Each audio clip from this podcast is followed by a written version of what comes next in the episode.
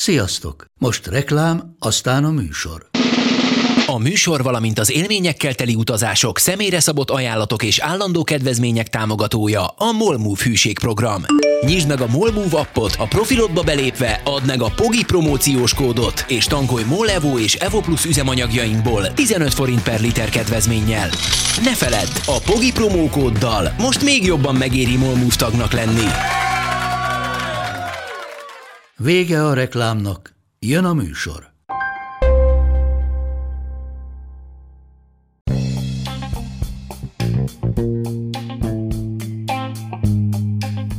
Ez itt a Pogi Podcast. Pogácsa Zoltán közgazdás, szociológus, politikai gazdaságtani podcastja a globális gazdaságról a klímaválság, az automatizáció, a digitális gazdaság, az egyenlőtlenségek és a posztdemokrácia korszakában. Nemrégiben az Alternatív Közgazdasági Gimnázium vendégei voltunk, Simor András volt jegybankelnökkel, a vita témája a magyar gazdaság helyzete volt. Volt egy csomó minden, amit másképp láttunk, bizonyos dolgokat hasonlóan, minden esetre egy jó hangulatú és konstruktív vita volt, ez következik most.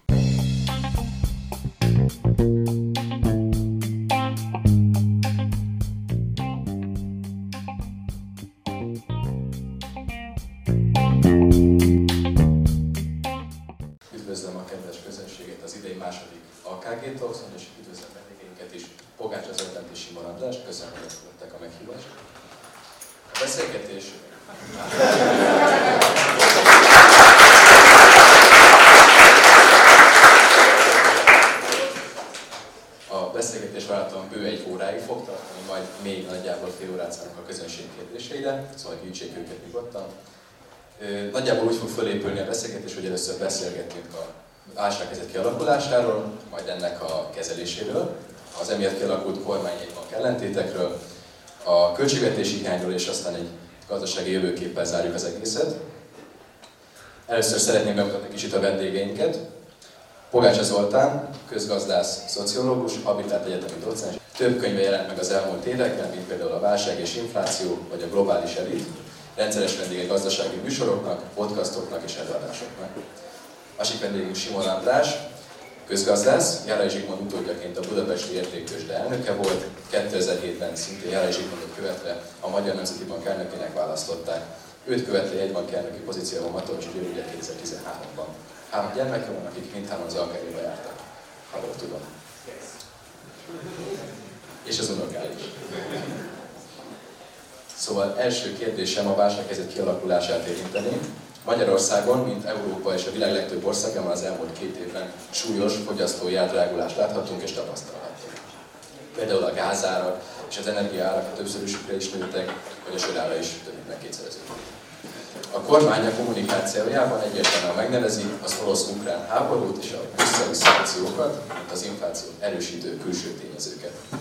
A grafikonon figyeljük meg az adatokat, valóban látható, hogy 2022. februárjától kezdve indult meg igazán a meredek infláció növekedés, 8,3% környékéről egészen 20,7%-ig, 2023 februárjáig, ahol tetőzött.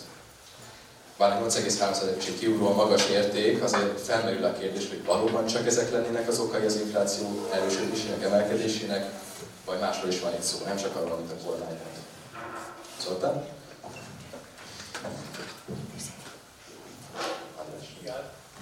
Én azt gondolom, hogy ennél komplikáltabb ez a dolog.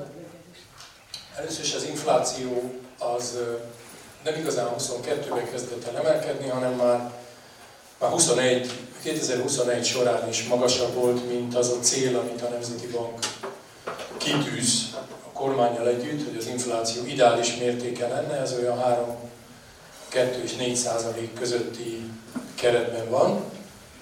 És ugye már 21 nyarán is 5% fölötti infláció volt.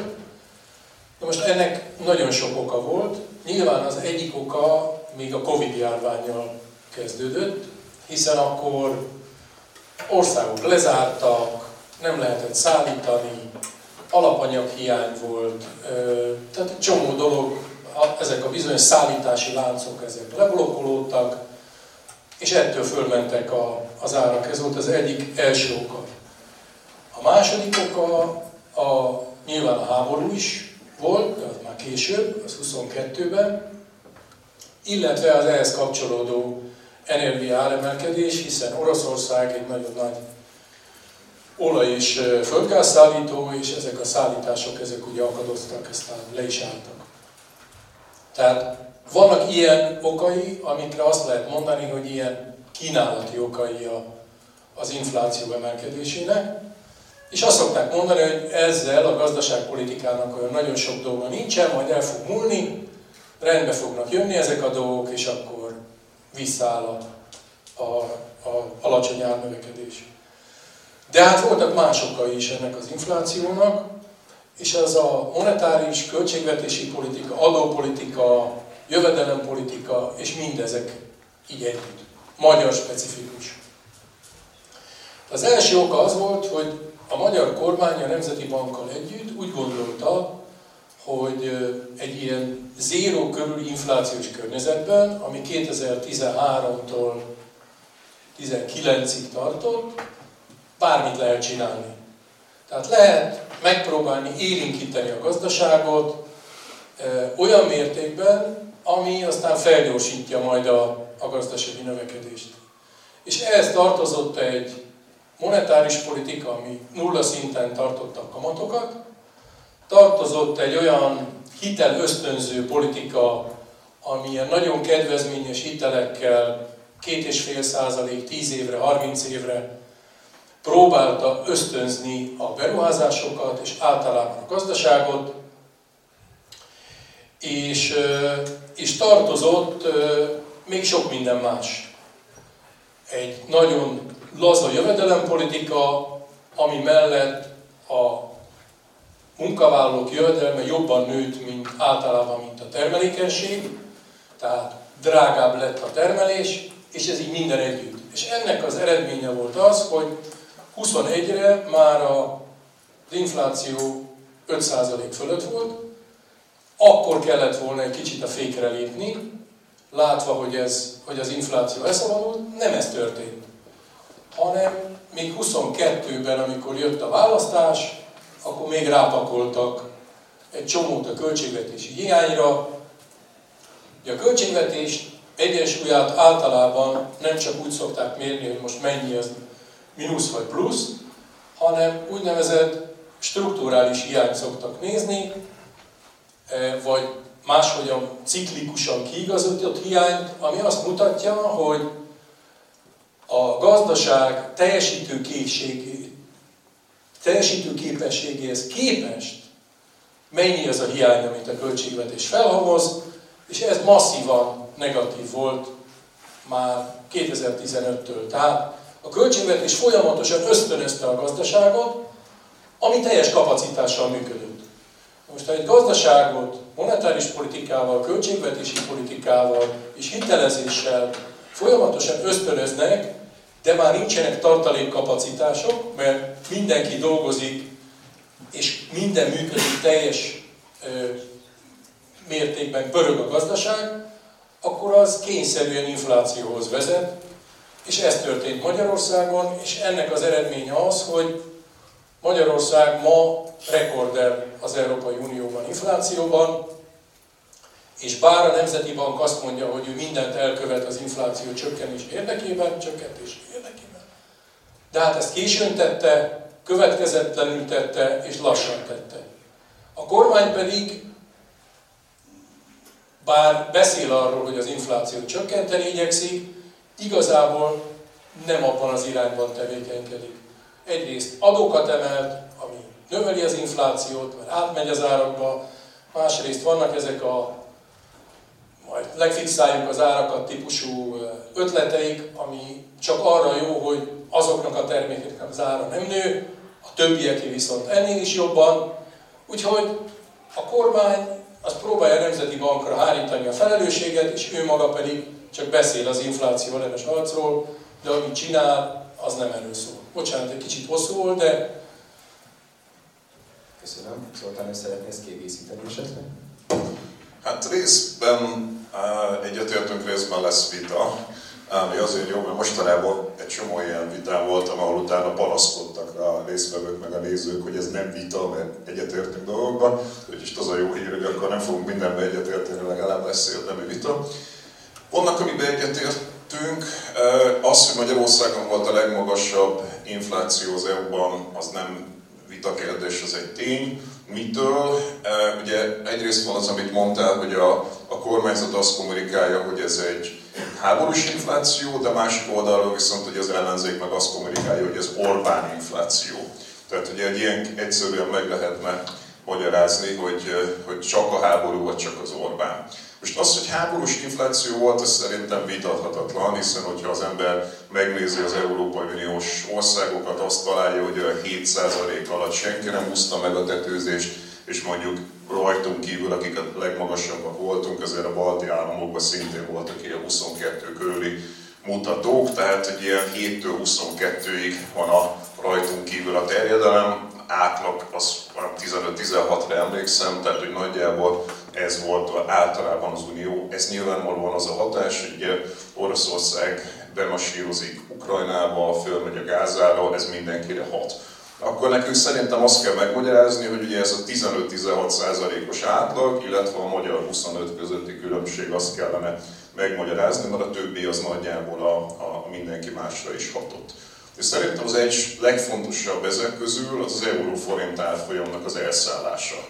Tehát az, hogy ugye Magyarország írtozatosan kitett volt a e, energiapolitikája tekintetében Oroszország felé, a foszilisek felé, a gáz felé, és egyszerűen a magyar e, energiaimport, az a szokásos 2-3 százalék per GDP-s éves szintről fölugrott hirtelen 12-13 százalékra, és ehhez képest az ország valuta tartaléka az nagyjából három hónapra volt elegendő, amikor a csúcson volt a gázára, ugye ebből kellett importálni a Eh, az energiát plusz fizetni az államadóság törlesztő itt plusz kellett volna ugye a forintot is vásárolni belőle, hogyha szinten akartuk volna tartani, de ugye nem tudtuk ebből, mert túl szűk volt a valuta tartalék. Tehát ez elszáll a forint, és ugye nyilvánvalóan nem mindegy, hogy mondjuk 370-en vagy 436-on importál az ember, ez begyűrűzik az árakba. Tehát egy ilyen eh, importhatás biztos, hogy volt benne. A másik hatás az ugye az, az adópolitika, mert amikor jött ez a nagy inflációs hullám, akkor egy csomó országban, az EU-ban adót csökkentettek. Tehát egy jó eszköz a tompítás fel az inflációnak, mennek fel az árak, mondjuk áfát csökkentek, és akkor kicsit kisebb a, a, a fogyasztó által érzékelt ár. Magyarországon ekkor ugye adó emelések voltak, mert itt szétzérálódott a költségvetés választások után, és akkor ugye hát ilyenek, mint a kata kivezetéssel, vagy a szupermarketekre ráterhelt adó, amit azok ugye azonnal tovább hárítottak, ezek fölfelé tolták, tehát egy középen lévő inflációt szétlő az, hogyha az egyik ország az e, adót csökkent, a másik ország pedig adót emel. Ez egy másik ok. A harmadik ok azok a sapkák, e, amelyek e, arra lehet vitát folytatni, hogy amíg vannak, azok csökkentenek vagy, vagy emelnek, én nem láttam igazán jó elemzést arra vonatkozóan, hogy ez a hatás történt, de hogyha rakok valamire sapkát, akkor a másikat emelik. Ugye a Matolcsi ezt bemondta ezen a bizottsági meghallgatáson, én nem láttam e mögé anyagot. Vagy van, vagy nincsen, az viszont biztos, hogy amikor leszedem a sapkát, az ugye fölfelé nyomja. És ugye mindig akkor szedem le a sapkát, amikor már lefelé jönne. Tehát benzinásakkal leemelés, rezsicsökkentés, csökkentés, Eh, élelmiszerársakkal, és ugye még hátra vannak ezek az ilyen hitelsapkák, meg moratóriumok, tehát még mindig vannak sapkák, amiket majd ki kell vezetni, ezek mindig fölfelé tolják, ha leveszem a sapkát. Eh, és még egy dolog, amiről ne legyünk szemérmesek, a magyar vállalatok infláció felett emeltek árakat. Tehát ugye amikor cikkeztek a sajtóban, a gazdasági sajtóban arról, hogy itt ár-bér spirál van, hát az biztos, hogy nem volt, tehát hogy az látszik az adatokban, hogy tavaly is és idén is reálbér csökkenés volt, ár-bér spirál biztos, hogy nem volt, ami viszont volt, az ár-profit spirál, tehát hogy magyar vállalkozások azok egyrészt próbálták tartani a profitabilitásukat, de ha már emelek 25-tel, látszik az adatokból, 35-40-45 eh, százalékos áremelések voltak a vállalati szektorban bizonyos negyedévekben. Tehát messze infláció fölött, korábban tapasztalt infláció fölött emeltek a vállalkozások árakat, ez is benne volt a sztoriban. Szóval ezek a problémák, és itt ugye még mindenfajta ilyen kínálati oldali dolgok, tehát ugye az, a gáz mellett szétzilálódott ugye a, az elektronikus csipeknek a piaca, szétzilálódott a szállítási költségeknek a piac, szállítási költségek felemelkedtek, a tengeri szállítás piac, stb. Tehát csomó ilyen kínálati oldali. Én a keresleti oldalon vitáznék igazából. Szerintem ezt a narratívát szerintem nem igazolják vissza az adatok. Azért nem, mert ugye, mikor volt Magyarországon jelentős reálbér emelkedés? 2014-5-kor bekezdődött, és 2019-ig tartott. Tehát ott évről évre 6-7-8 százalékos reálbér emelkedések voltak, és akkor Magyarországon egy csökkenő és nulla közeli infláció volt. Tehát pont amikor a jelentős béremelkedések voltak, akkor volt alacsony az infláció, csökkenő és alacsony az infláció Magyarországon, és akkor emelkedett meg abban a két évben, amikor viszont reálbér csökkenés volt a gazdaságban. Szerintem azon az, hogy az 5%-on volt az az infláció, azzal lehet vitázni, hogy akkor ott túlfűtött vagy nem volt túlfűtött a gazdaság, de az, hogy ez igazán nagy emelkedés, az ugye tavaly nyáron volt. Tehát a jelentős ugrás ha csak az 5% körüli szinten megmaradtunk volna, szerintem ez egy istenes helyzet volt. A probléma az, hogy innen fölugrottunk sokkal-sokkal magasabb szintre, és ez a nagy ugrás, ez, ez már akkor volt, amikor egyébként a, a kereslet, a kiskereskedelmi forgalom csökkent, a bérek csökkentek egy csomó minden, tehát valójában a nagy ugrást azt nem egy túlfűtött, nem, ez nem keresleti oldali infláció, ez szerintem messze dominánsan egy kínálati oldali infláció. Egyetért ezzel és Szóval valami, azt hiszem a, a elmondottak nagyon nagy többségében egyetértünk. Az árfolyamhoz én csak annyit tennék hozzá, hogy az árfolyam egy gyengülése az önmagában egy következmény, és ez következménye annak a monetáris politikának, ami nulla körül tartotta a magyarországi kamatokat, miközben külföldön ennél jóval hozzánk hasonló országokban jóval magasabbak voltak a kamatok, és amikor a befektető eldöntötte, hogy milyen eszközbe teszi a pénzét, akkor nyilván abba az eszközbe teszi a pénzét, ami, aminek a hozama az nagyobb, és ez leértékelte a forintot, és ez járult hozzá aztán a, az inflációhoz. Tehát itt a monetáris politika az ok, a forint árfolyam az következmény, és utána e, jön az infláció.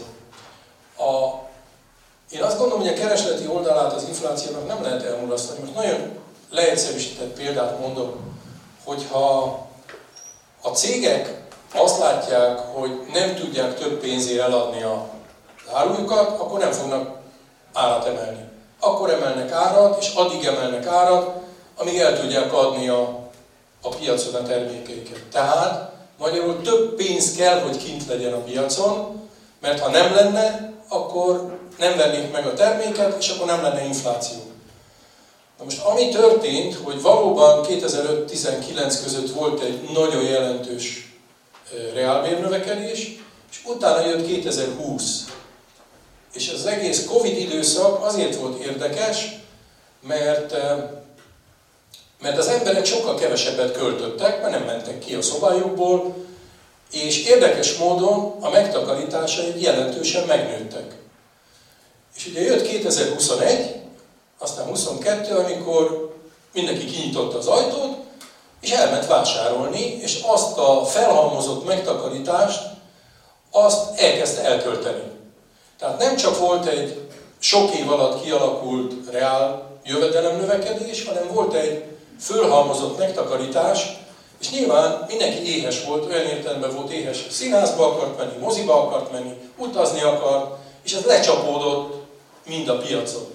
Tehát igenis volt, én azt gondolom, hogy keresleti oldali része ennek az inflációnak, és ennek van egy késleltetett hatása, tehát később kezd el csökkenni aztán az infláció, amikor már a reáljövedelem az, az csökken, és a reáljövedelem csökkenés pedig az én olvasatomban csak valahol 2022 második felében kezdődött. Köszönöm. Csak nyugodtan persze. Bocsánat, csak, csak egy, ezt, itt szerintem ezek nagyon fontos kérdések, és utána a többi is arra fog épülni. Ugye árfolyam és pénzmennyiség vagy kereslet. hogy az árfolyam, és akkor szerintem ezt tegyük ki nyíltan az asztalra, szerintem itt volt egy hosszú távú implicit politika az árfolyam gyeng, nem azt mondom, hogy gyengítésére, de a gyengülésnek a hagyására. Ez sose volt kimondva tudatosan, lehet egyébként, hogy a stratégiai megállapodásokban, vagy textuálisan, vagy szövegben ez elhangzott a nagy, nagyvállalatokkal, a Magyarországon működő nagyvállalatokkal kötött stratégiai megállapodások, amelyek ugye titkosak, ezzel nem tudjuk mi van benne, de simán el tudom képzelni, hogy legalábbis szóban elhangzott, hogy itt az történt, hogy évről évre volt forintban egy reálbéremelkedés, hosszú éveken keresztül is elég jelentős, és ugye ezt kompenzáltuk vissza az exportáló vállalatoknak azzal, hogy folyamatosan hagytuk gyengülni a forintot.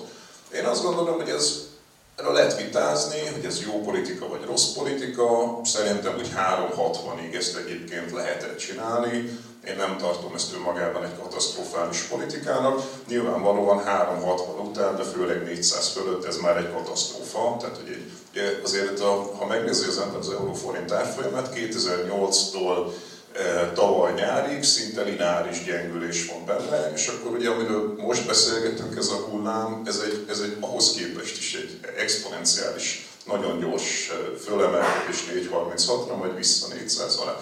Tehát ott valami más történt már, mint az a hosszú távú gyengülés. Tehát szerintem amíg ez a szép fokozatos, kiszámítható gyengülés volt, az addig oké okay volt.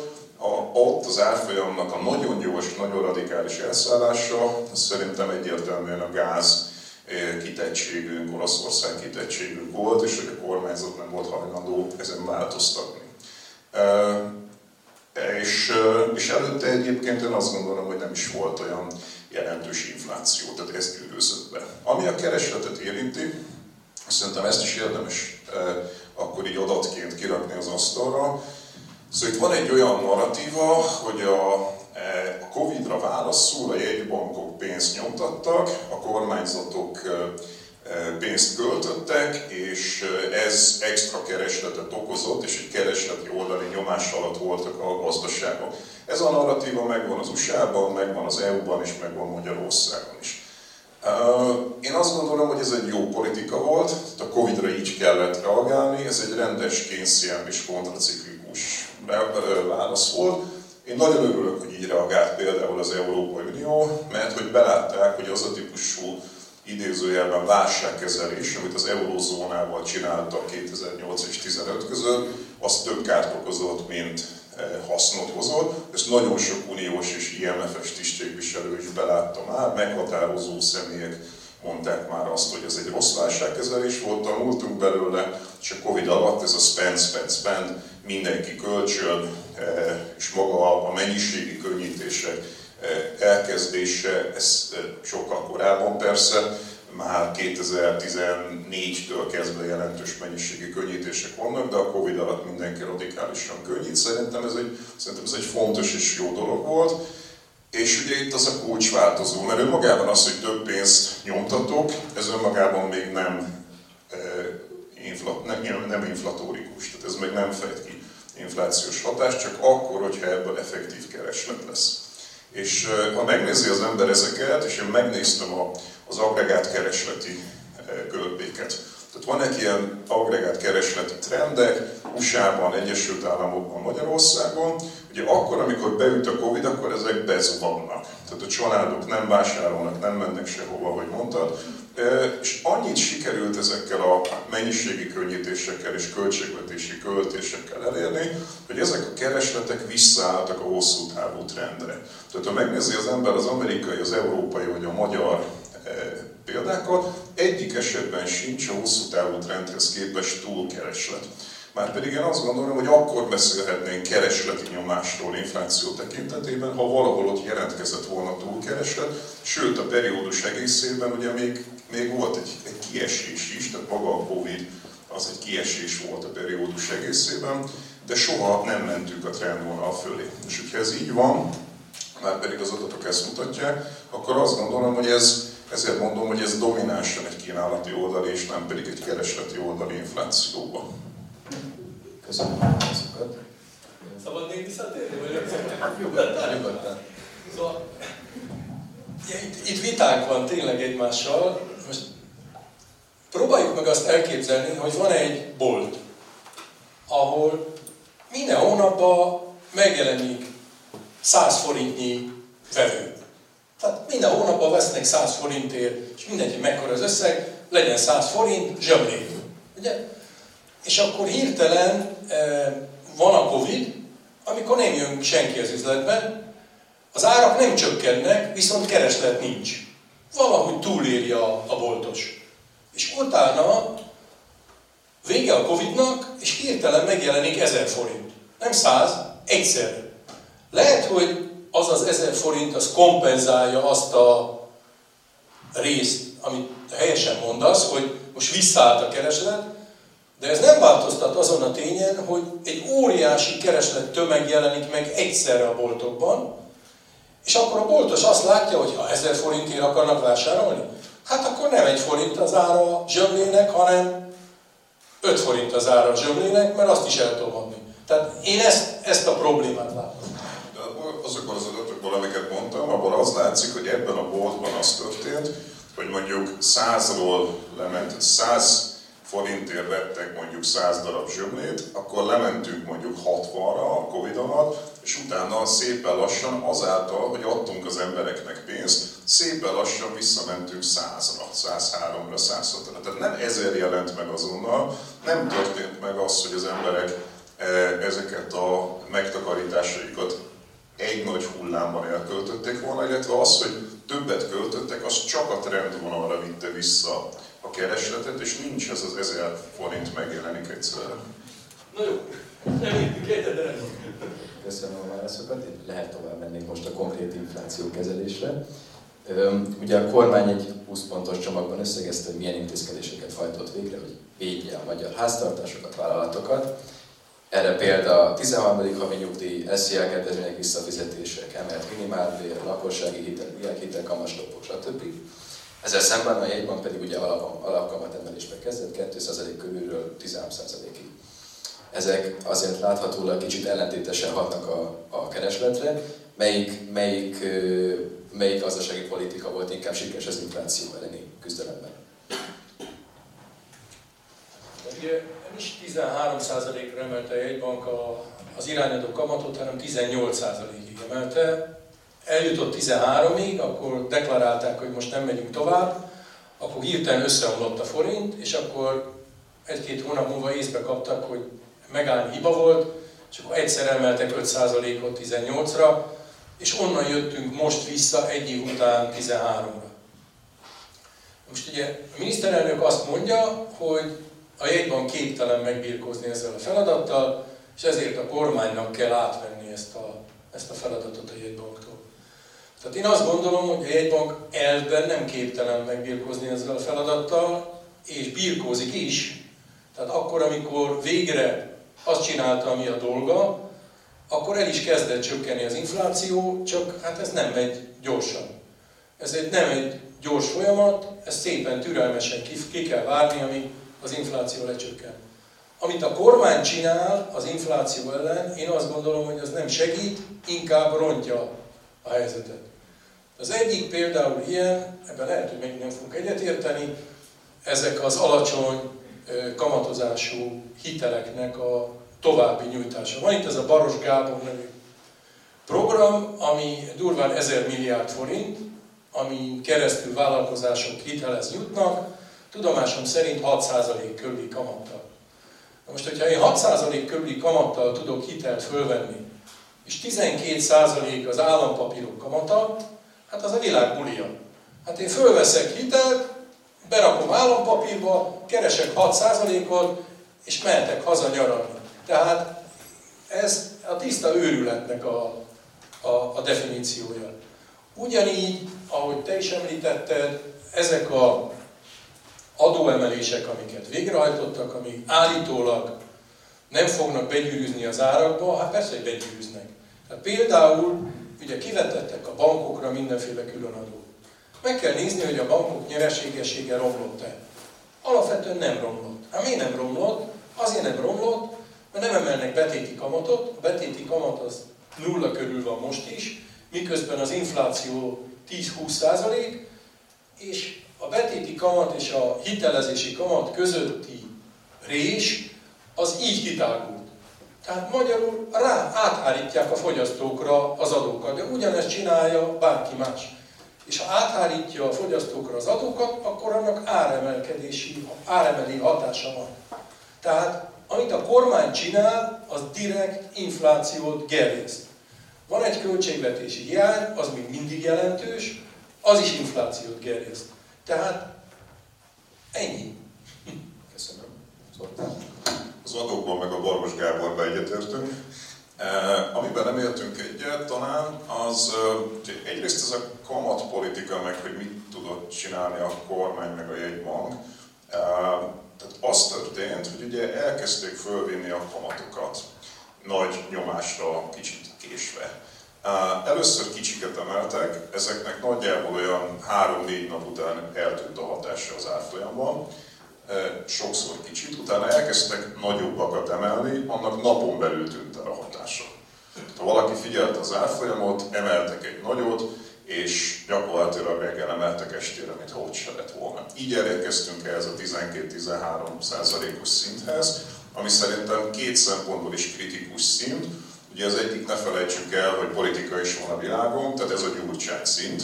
Ugye nyilvánvalóan egy Matolcsi György figyel arra, utal erre, hogy egy Gyurcsány Ferenc regnálása alatt volt ilyen magas a kamat, nyilván ő nem akart e fölé menni.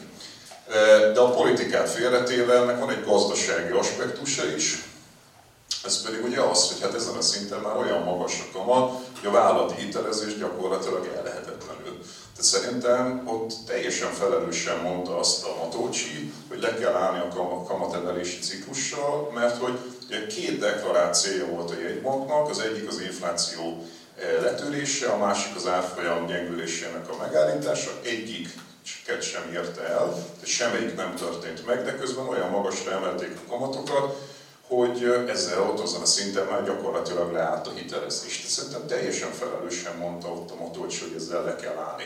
Utána nyomás alá került, két héttel később tényleg felrántották 18-ra, ami ugye egy óriási hitelességi probléma egy jegybanknak, tehát hogyha azt mondja a jegybank elnök, hogy leállunk, majd két héttel később nem is kicsit, hanem hatalmasat emelnek, tehát ez a 18%-os szint, ugye ez olyan, olyan magas szint, a portfólió egyszer összegyűjtötte, hogy melyik ország, 14 ország volt összesen, ahol Magyarországnál magasabb kamatok voltak, és ebben ilyen délszudánok, meg ilyenek voltak. Tehát, hogy nyilvánvaló, hogy ilyen kockázata nem volt Magyarországnak. Tehát egy ligába kerültünk harmadik világbeli háborús országokkal, szerintem szó sincs arra, hogy Magyarországnak ilyen kockázata volt. Közel voltunk a fizetésképtelenséghez, de messze nem voltunk 18%-os szinten. Ráadásul nem állította meg az árfolyam gyengülését. Tehát ha utána megnézi valaki, még másfél hónapon keresztül gyakorlatilag vízszintesen pötyög az euró-forint árfolyam. Azt gondolnám, hogy 18-ra fölrántomot, azonnal 400 alá kellett volna korrigálnia az euróforintnak, de nem ez történt. Mikor, jött, mikor és mitől jött le az euróforint árfolyama, ad egy attól, hogy az, a gázára visszakorrigált, de szerintem a képlet két alapváltozója a gázár és a valuta tartalék. Ugye az volt a problémánk, hogy az a szűk valuta tartalék miatt három hónap, hónapra voltunk a fizetésképtelenségtől. Lejött a gázár, miért jött le a gázár? Azért, mert az Európai Unió levált Oroszországról. Tehát ahogy világossá vált, hogy nem kellenek évek ahhoz, hogy az, hogy az Unió leváljon Oroszországról, a sokat szidott Európai Unió megoldotta Magyarország helyett a mi problémánkat azzal, hogy gyakorlatilag lementek a hosszú távú trend alá egyébként a, a, a gázár. E, a másik meg, hogy felvettünk egy hatalmas dollár alapú hitelt, tehát erről kevés szó esett a magyar nyilvánosságban, de felvettünk egy hatalmas dollár alapú hitelt, 7-7,5 százalékos kamattal lejárattól függően, amit ugye ki kéne gazdálkodjunk egy jelenleg negatív GDP növekedésből, tehát egy baromi drága hitel lesz, bővítettük a valuta tartalékunkat. Tehát egy alacsonyabb gázár és, és, a, és, a, és a nagyobb valuta tartalék volt az, amelyik megoldotta valójában és visszahozta az euróforintot. Szerintem mondjad, és akkor utána majd áttérhetünk a fiskálisokon. Jó, szóval ezzel megint itt van közöttünk nézeteltérés. Szerintem soha közelében nem voltunk mostanában a fizetésképtelenségnek.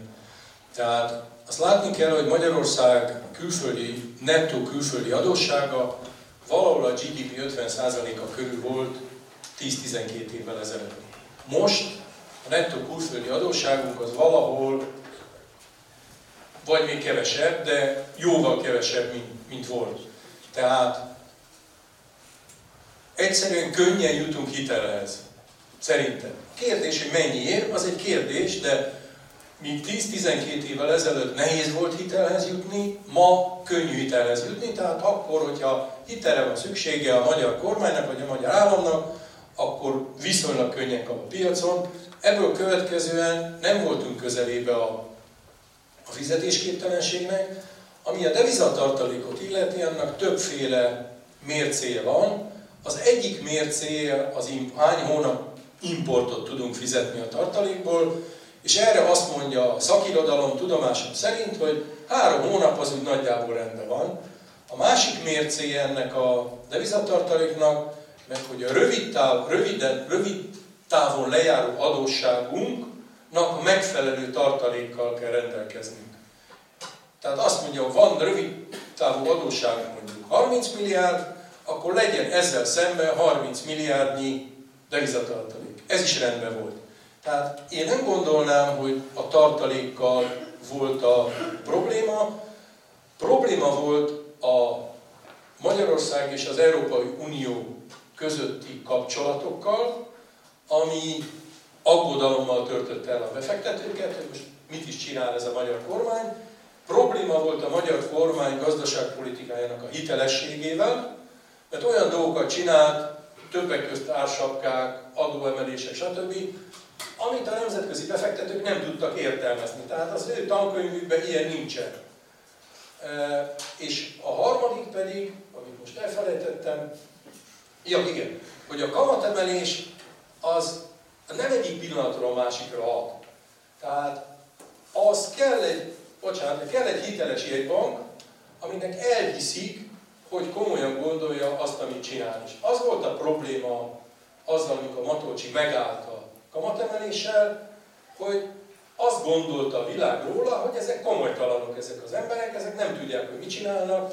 Lehet, hogy ez a 13% rendben lett volna, nem kellett volna kimondani, hogy megálltunk, mert ez olyan, mint, mint amikor egy kapura lehet játszani a, a devizapiacon, és tudjuk, hogy itt csak mi nyerhetünk, és ők fognak bukni. Ezzel egyetértek, tehát kimondani kár volt, szerintem felrántani onnan szintén kár volt. A valutatartalékról azért mondanék pár adatot, tehát amikor nekünk három hónapnyi valutatartalékunk volt, akkor a lengyeleknek 7,5, a cseheknek 13 hónapnyi, és az, hogy a cseh korona gyakorlatilag meggyengült tavaly a háború ellenére, az Lotyi is alig, az azért van, mert a cseh jegybank annyi valutatartalékot lőtt el a cseh korona vásárlására tavaly, mint a komplet magyar valutatartalék.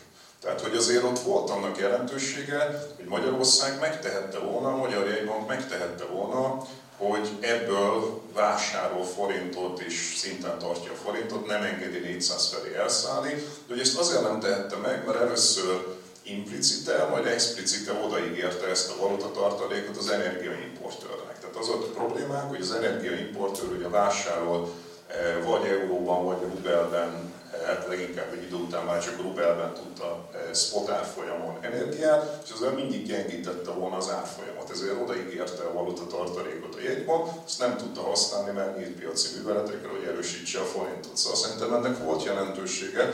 Az, hogy tudtuk volna bővíteni a valutatartalékunkat, mert hozzájutunk hitelhez, ez igaz, csak ugye itt az a kérdés, hogy milyen kamattal, és ugye azt láttuk, hogy amikor már lement az, a gázára, tehát már kevésbé voltunk szorult helyzetben, már, már mondjuk nem 360 eurónál volt, hanem 100 alatt, nagyjából akkor fölvettünk hatalmas dollár alapú hitelt, akkor volt 7, 7 és fél. Tehát, hogy mikor 360-nál volt az euró, akkor én azt gondolom, hogy akkor nem 7 és félre tudtunk volna fölvenni, hanem mondjuk 10 fölött tudtunk volna fölvenni, ami hát írtó, de a 7 és fél is írtózatosan drága. Tehát, hogy azt kell kigazdálkodni nekünk, hogy ez a következő évekre megtereli a költségvetésnek a kiadási oldalát. Tehát, hogy ez, ez nagyon-nagyon drága hitel, főleg úgy, hogy közben nem nő a GDP-nk, hanem, hanem negatív. Tehát, eh, tehát hogy ez, ez egy nagyon-nagyon drága dolog bővíteni a valutatartalékot, szóval szerintem volt szerepe annak, hogy a valutatartalék nagyon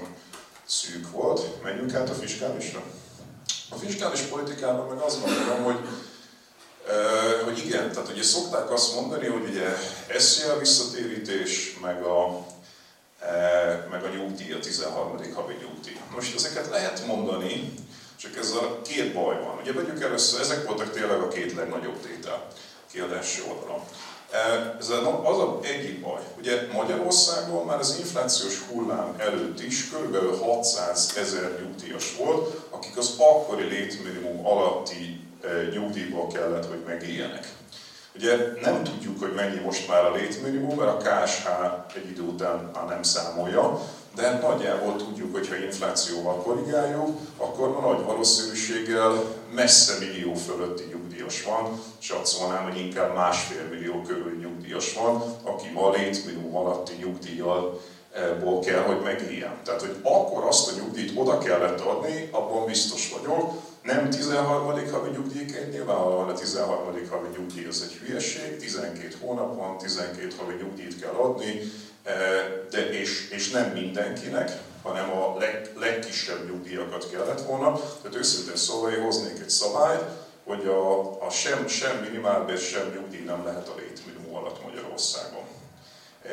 Tehát én egy automatikus korrekciót beleraknék, hogy, hogy a létminimum alatt ne lehessen nyugdíjt vagy minimálbért adni Magyarországon. Tehát azt ott oda kellett adni szerintem, az méltánytalan és embertelen lett volna, hogyha, de így is az, mert ugye mindenkinek adtak, és igazából az csak a kis nyugdíjasoknak kellett volna. Szóval ez, ez nem volt megspórolható.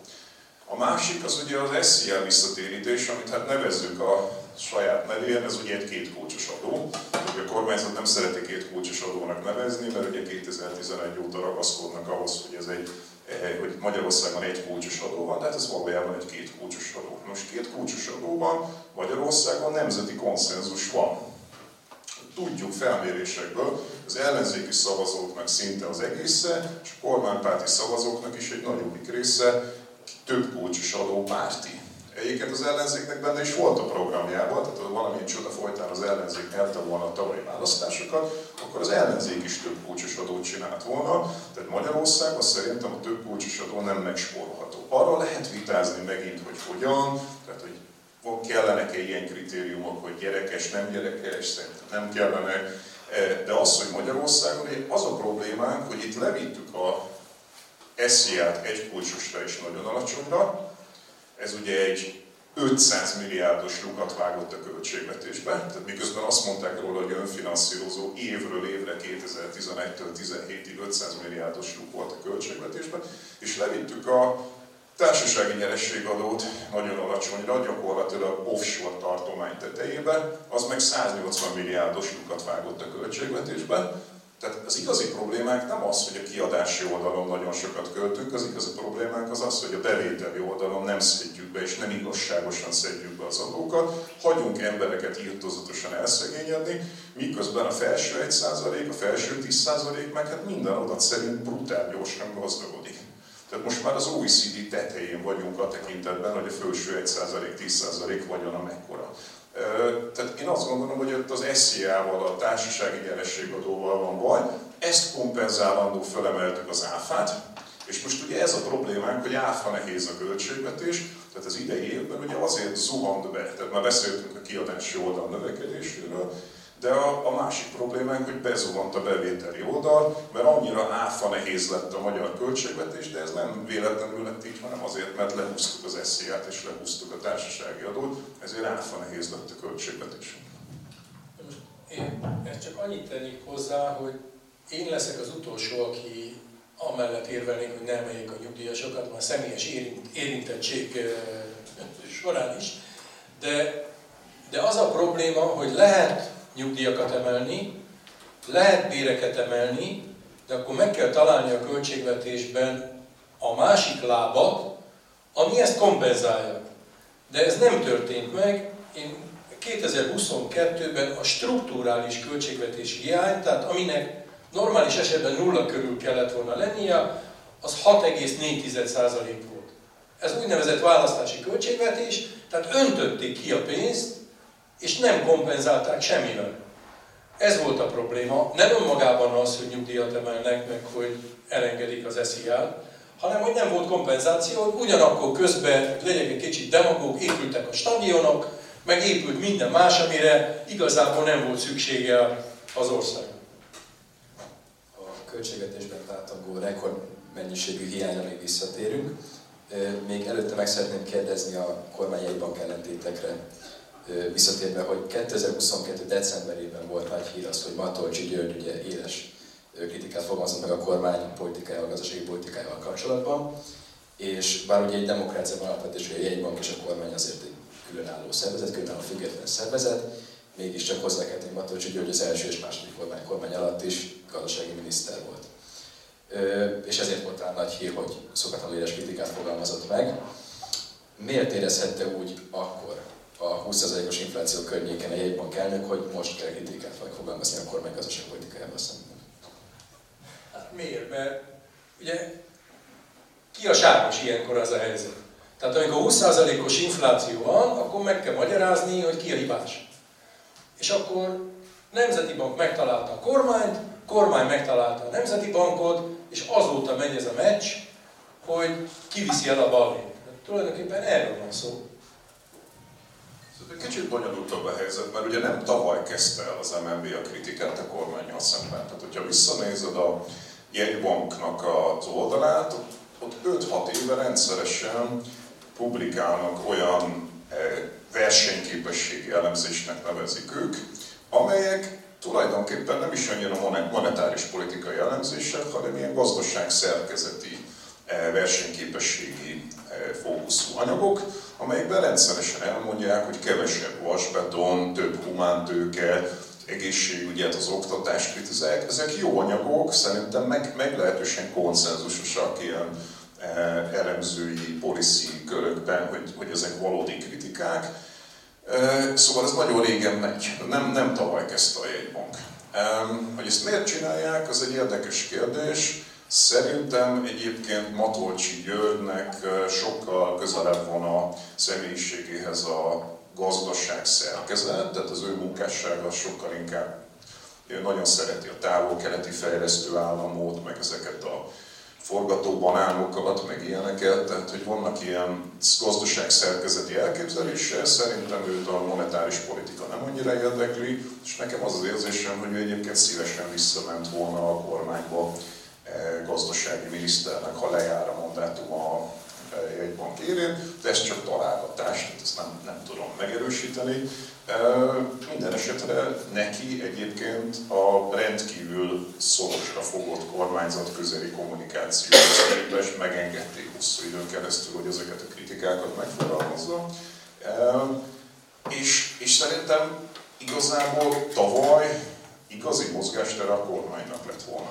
Tehát én azt gondolom, hogy ebben a játékban, hogy ki a felelős a kialakult helyzetért. Szerintem a jegybank nagyjából abban hibáztatható, hogy szűken tartotta a valutatartalékot, ez meg ugye a, e, emiatt az implicit e, gyengítő, forint gyengítő politika miatt volt. Azon kívül szerintem azt csinálták, amit a főáramú tankönyvek megírtak. Tehát szerintem nagyjából meglépték azokat a lépéseket, amiket egy tankönyv szerint meg kellett lépniük, nem náluk pattogott a labda. Tehát ha a kormányzat tavaly ősszel azt mondja, hogy leszállunk az orosz gázról, akkor szerintem azonnal visszakorrigál 400-nál, ahogy egyébként az egész Európai Unió meglépte. Tehát itt ez egy gazdaság szerkezeti kérdés volt, egy energiapolitikai válság volt alapvetően.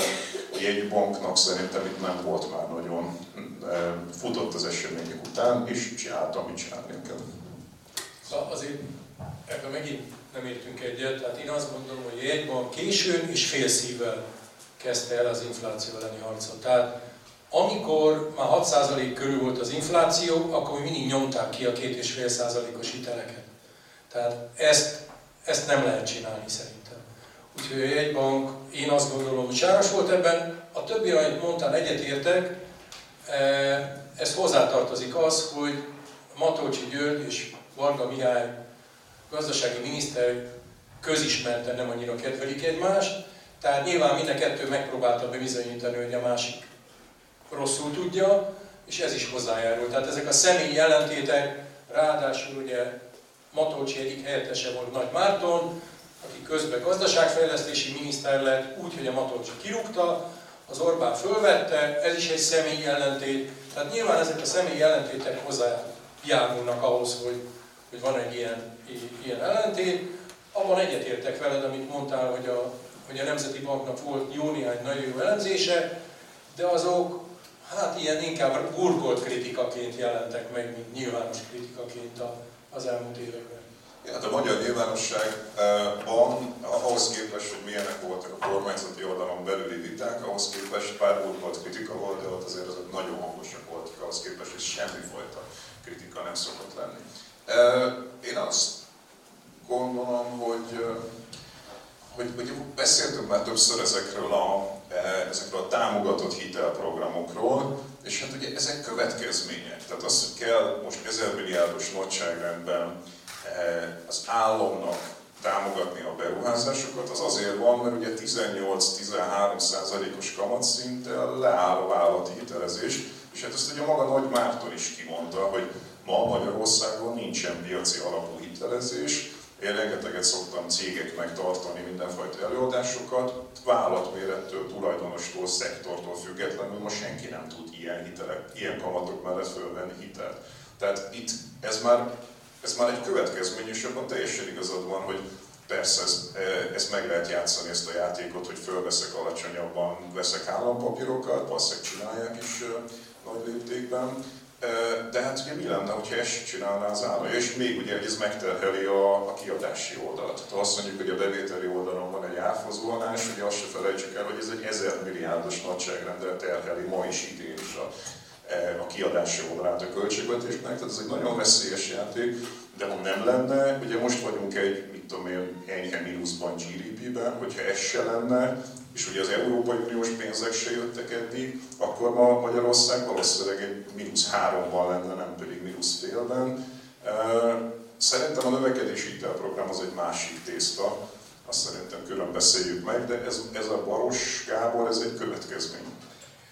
Igen, de szóval én azt gondolom, hogy ez a támogatott hitel, mint állatfajta nem igen működik. Mert ha én egy vállalkozó vagyok, és van mondjuk 100 millió forintom a bankban, és szeretnék megcsinálni egy beruházást, és tudom, hogy van támogatott hitel, akkor valószínűleg azt mondom, hogy én nem azt a 100 millió forintot fogom felhasználni a a, a beruházáshoz, hanem abból veszek állampapírt, fölveszem a támogatott hitelt, és kétszer nyerek a bolton. Tehát a támogatott hitelek egyáltalán nem biztos, és senki nem bizonyította meg még be, hogy ezek plusz beruházást indukálnak, hanem nagyon sok esetben azok a beruházások történnek meg az országban, amik egyébként is megtörténnének, csak egy ilyen alacsonyabb mesterségesen alacsonyan tartott kamattal. Tehát én egyáltalán nem hiszek abban, hogy egy piacgazdaságban ezek a támogatott piactól eltérő kamatozású hiteleknek van létjogosultsága. Most hozzáteszem, hogy igazad van, természetesen 10x százalék mellett hosszú lejeletű hitelt senki nem vesz fel, a rövid lejeletű hitelt lehet, hogy igen, meg ugyanannyi az infláció is, de hosszú leletű hitelt senki nem vesz fel. De azt kell látni, hogy sajnos az inflációt nem lehet leküzdeni eh, fájdalom nélkül. Tehát múltkor mondta azt valaki, nem biztos, hogy jó hasonlat, hogy az infláció olyan, mint a kemoterápia. Tehát amikor a rákos sejteket kiírtja, akkor egy csomó egészséges sejtet is kiírt, azért, hogy a betegséget le lehessen küzdeni. Most a magas kamatszint ilyen, tehát az infláció ennek a terápiája, a magas kamatszint, az olyan, mint a kemoterápia. Na most természetesen igazad van abban, amit mondasz, de hogyha nem lennének ezek a támogatott hitelek, akkor valószínűleg hamarabb vége lett volna az inflációnak, és ma már egy olyan helyzetben lennénk, amikor a gazdaság tudna növekedni. Én ezt elfogadom neked, tehát simán el tudom képzelni, hogy ez történik, meg azt is tömegesen történik ez nem tudjuk, érdemes lenne valahogy utána járni és megmutatni, hogy, hogy történik el, el tudom fogadni, hogy történik tömegesen. Ami viszont ezt a kemoterápiás hasonlatot e, illeti, ezzel nem értek egyet, mert azt gondolom, hogy két oldala van egy inflációs történetnek. Van egy kereslet oldala, meg egy kínálati oldala.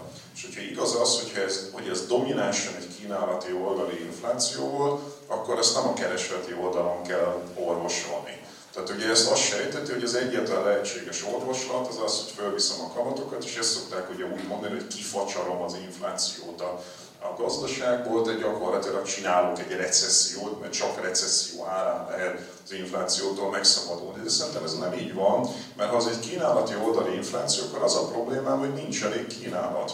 Tehát nincs, soha nem volt, én mindig ragaszkodok hozzá, hogy nem volt túlkereslet, itt, itt alulkínálat volt, és az alulkínálat, mondok egy példát, hogy ez megoldódott. Ugye alulkínálati probléma volt a gáz ügy. Tehát Oroszország bemegy Ukrajnába, megijednek, hogy alulkínálat van, kiderül, hogy meg tudják oldani. Kínálati oldali, oldali problémát kínálati oldalon orvosoltunk. Ugye a másik ez az elektronikus csipek problémája, szétzirálja az elektronikus csip gyártást, egy teljesen just-in-time eh, globális rendszer volt, TSMC, Tajvan, stb.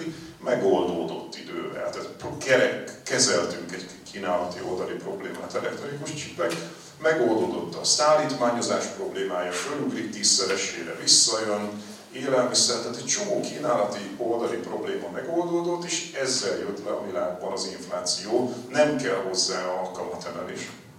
Hát, ez az, amiben nem értünk egyet. Tehát az, én szerintem ezek a kínálati problémák sokkal korábban megoldottak, és az infláció mégse jött le, és mindenütt a világon emelték a kamatokat elég magas szintre, tehát az ottan is, nem csak Magyarországon, nyilván olyan szintre nem kellett emelni, mert senki nem gondolta, hogy mondjuk az amerikai Egyesült Államok annyira kockázatos, mint Magyarország, tehát nyilván ők kevésbé emeltek, de jelentős kamatemeléssel tudták csak lehozni az inflációt. Tehát én nem hiszem, hogy és azon lehet vitatkozni, hogy hány százalék volt a kereslet, vagy hány százalék volt a kínálati oka az inflációnak. Én abban kiegyeznék veled, hogy mind a kettő, de lehet, hogy, lehet, hogy ebben nem tudunk kiegyezni, de én azt gondolom, hogy, hogy, hogy mind a kettő legalább egyformán e, sáros ebben a dologban. Én láttam olyan amerikai elemzéseket, amelyek Amerikára mondták azt egyébként, hogy messze-messze túlja van kínálati oldali probléma volt, és azért jött le lassabban, mert ugye, amit említettem, hogy beindult ott is egyébként ez az árprofit spirál. Tehát árprofit spirál nem csak Magyarországon volt, hanem ugye Amerikában is, hogy amikor már van infláció, akkor a vállalatok kimutathatóan Európában is, Magyarországon is infláció felett emelnek, és ez viszi tovább, amikor már jönne le a kínálati oldal. Zoltán, hogyha nincs pénz, tehát ha nincs plusz pénz, akkor nem lehet árat emelni. Tehát azért kell a keresleti oldalt nézni, mert én, ha az embereknek nincs pénz a zsebébe, akkor hiába emelem az árat, nem fogják megvenni a terméket. Akkor tudják megvenni a terméket, ha több pénz van kint, és ezt hívják keresleti infláció. Vagy, vagy azzal csinálok egy recessziót, hogy ugye emelem az árakat, és Magyarországon egyébként recesszióban is vagyunk, és ugye Németország is recesszióban van.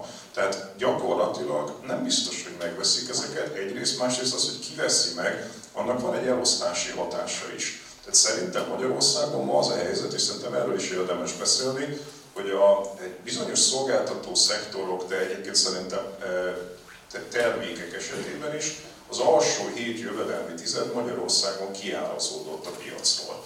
E, mondok néhány ilyet, szerintem hús, sajt, friss zöldség, friss gyümölcs esetében, mikor voltak ezek a jelentős e, forint bér emelkedések, akkor itt a mondjuk a harmadiktól a hetedikig jövedelmi tizedek elkezdtek nagyon hosszú idő után először ilyeneket vásárolni. Talán el is mentek nyaralni Magyarországon. És ezeket elvitte az infláció.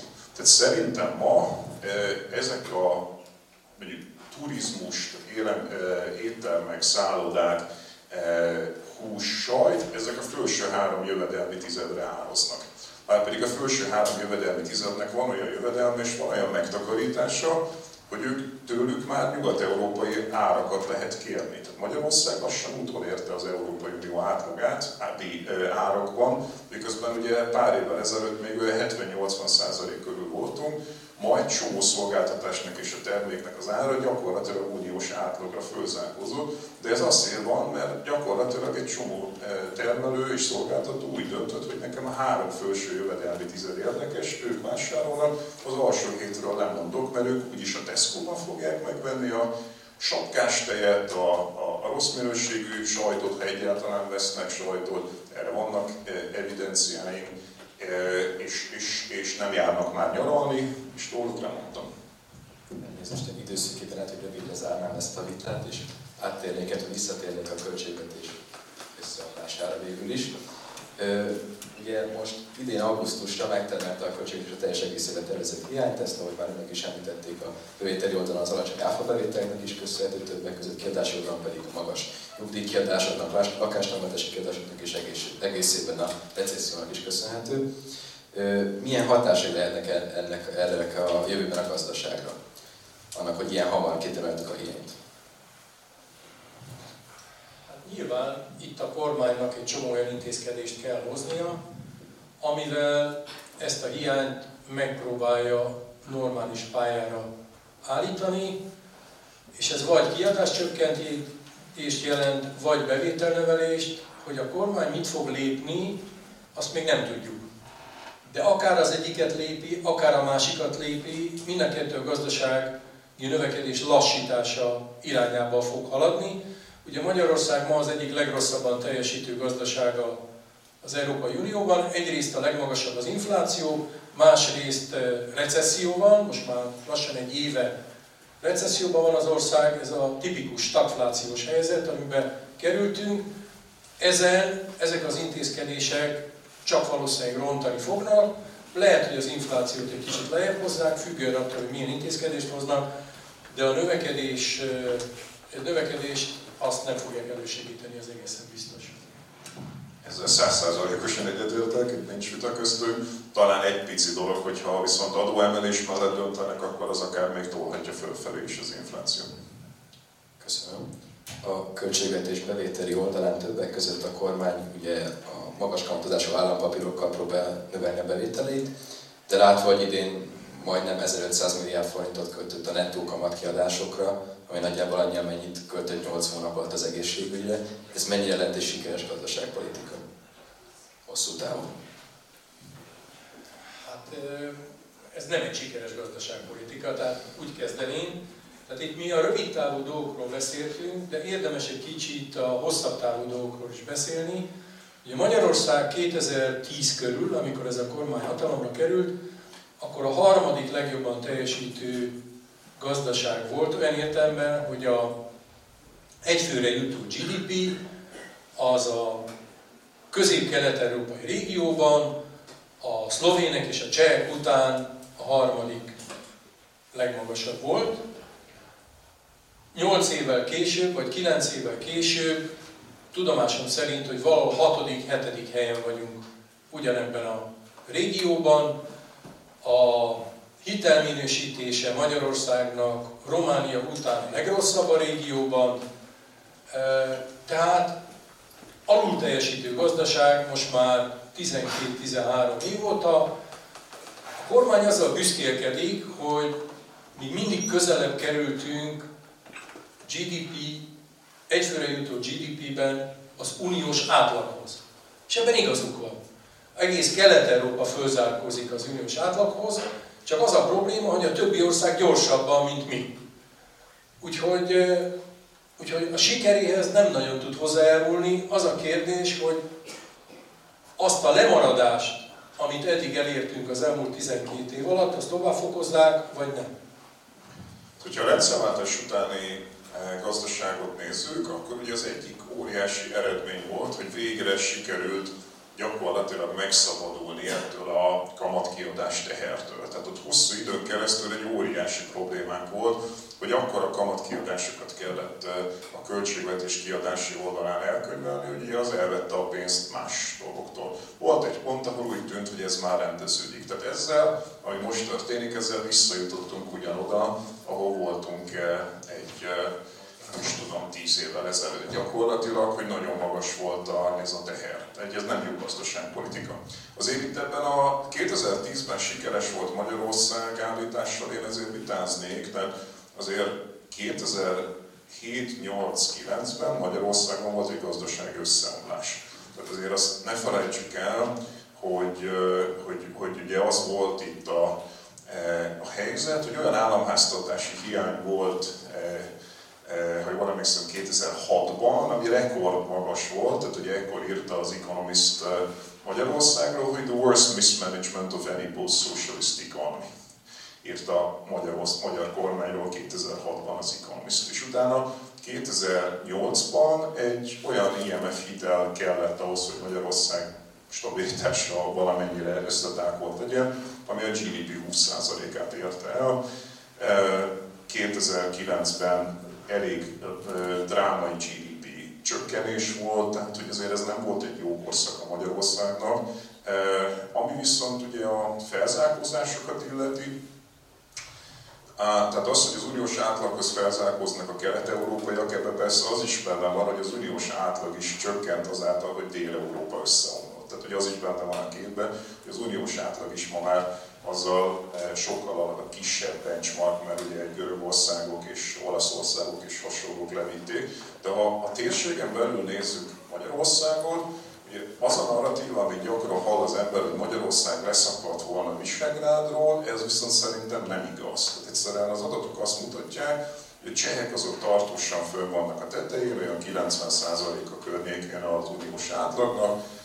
Magyarország és Lengyelország gyakorlatilag párhuzamosan zárkóztak fel az uniós átlaghoz, Szlovákia viszont nagyon-nagyon leszakadt. Tehát az a Szlovákia, ami azért egy ilyen 15-20 évvel ezelőtt ki volt kiáltva a hónap dolgozójának, azért az itt az elmúlt mondjuk 8 évben messze került drámaian az uniós átlagtól, és ma már messze Magyarország és Szlovákia, vagy Lengyel, Magyarország és Lengyelország alatt van. Tehát itt nagyon bonyolult dolgok történnek, de szerintem senki nem ugrott ki a régióból, se fölfelé, se lefelé. Ami szerintem döbbenetes és megtörtént, az az, hogy Románia fölzárkózott ehhez a térséghez. Tehát az a Románia, ami mondjuk tíz évvel ezelőtt még eh, messze le volt szakadva a visegrádi térségtől, ma már egyfőre jutó eh, GDP-ben, eh, vásárlóparitáson, ma már fölzárkózott ehhez a térséghez, ami szerintem egy írtó érdekes történet.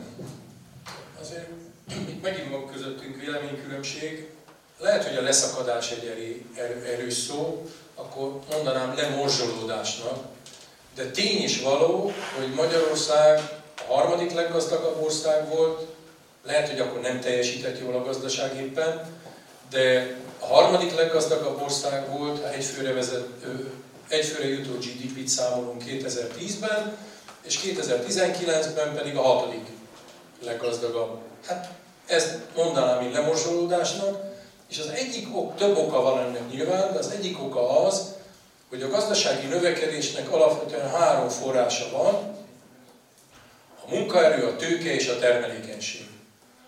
És ugye Magyarország a 90-es évek kezdetétől a növekedését alapvetően a termelékenység növekedésének köszönheti, aminek sok oka volt, én most nem mernék erre kitérni, és ez 2010-es években alapvetően megváltozott, akkor a növekedés forrása a munkaerő lett, tehát hogy egyre többen dolgoztak. Ebből viszont nem következik az, hogy én, aki ma akkor is dolgoztam, egyre többet állítok elő, és ebből nekem több bérnek kellene jutnia. Tehát a növekedés forrása a munkaerő volt, és a tőke, a beáramló tőke, aminek egy jelentős része pedig Európai Uniós ingyen volt, mi évente átlagban a GDP 4%-át kaptuk a, az Európai Uniótól az elmúlt 10 évben.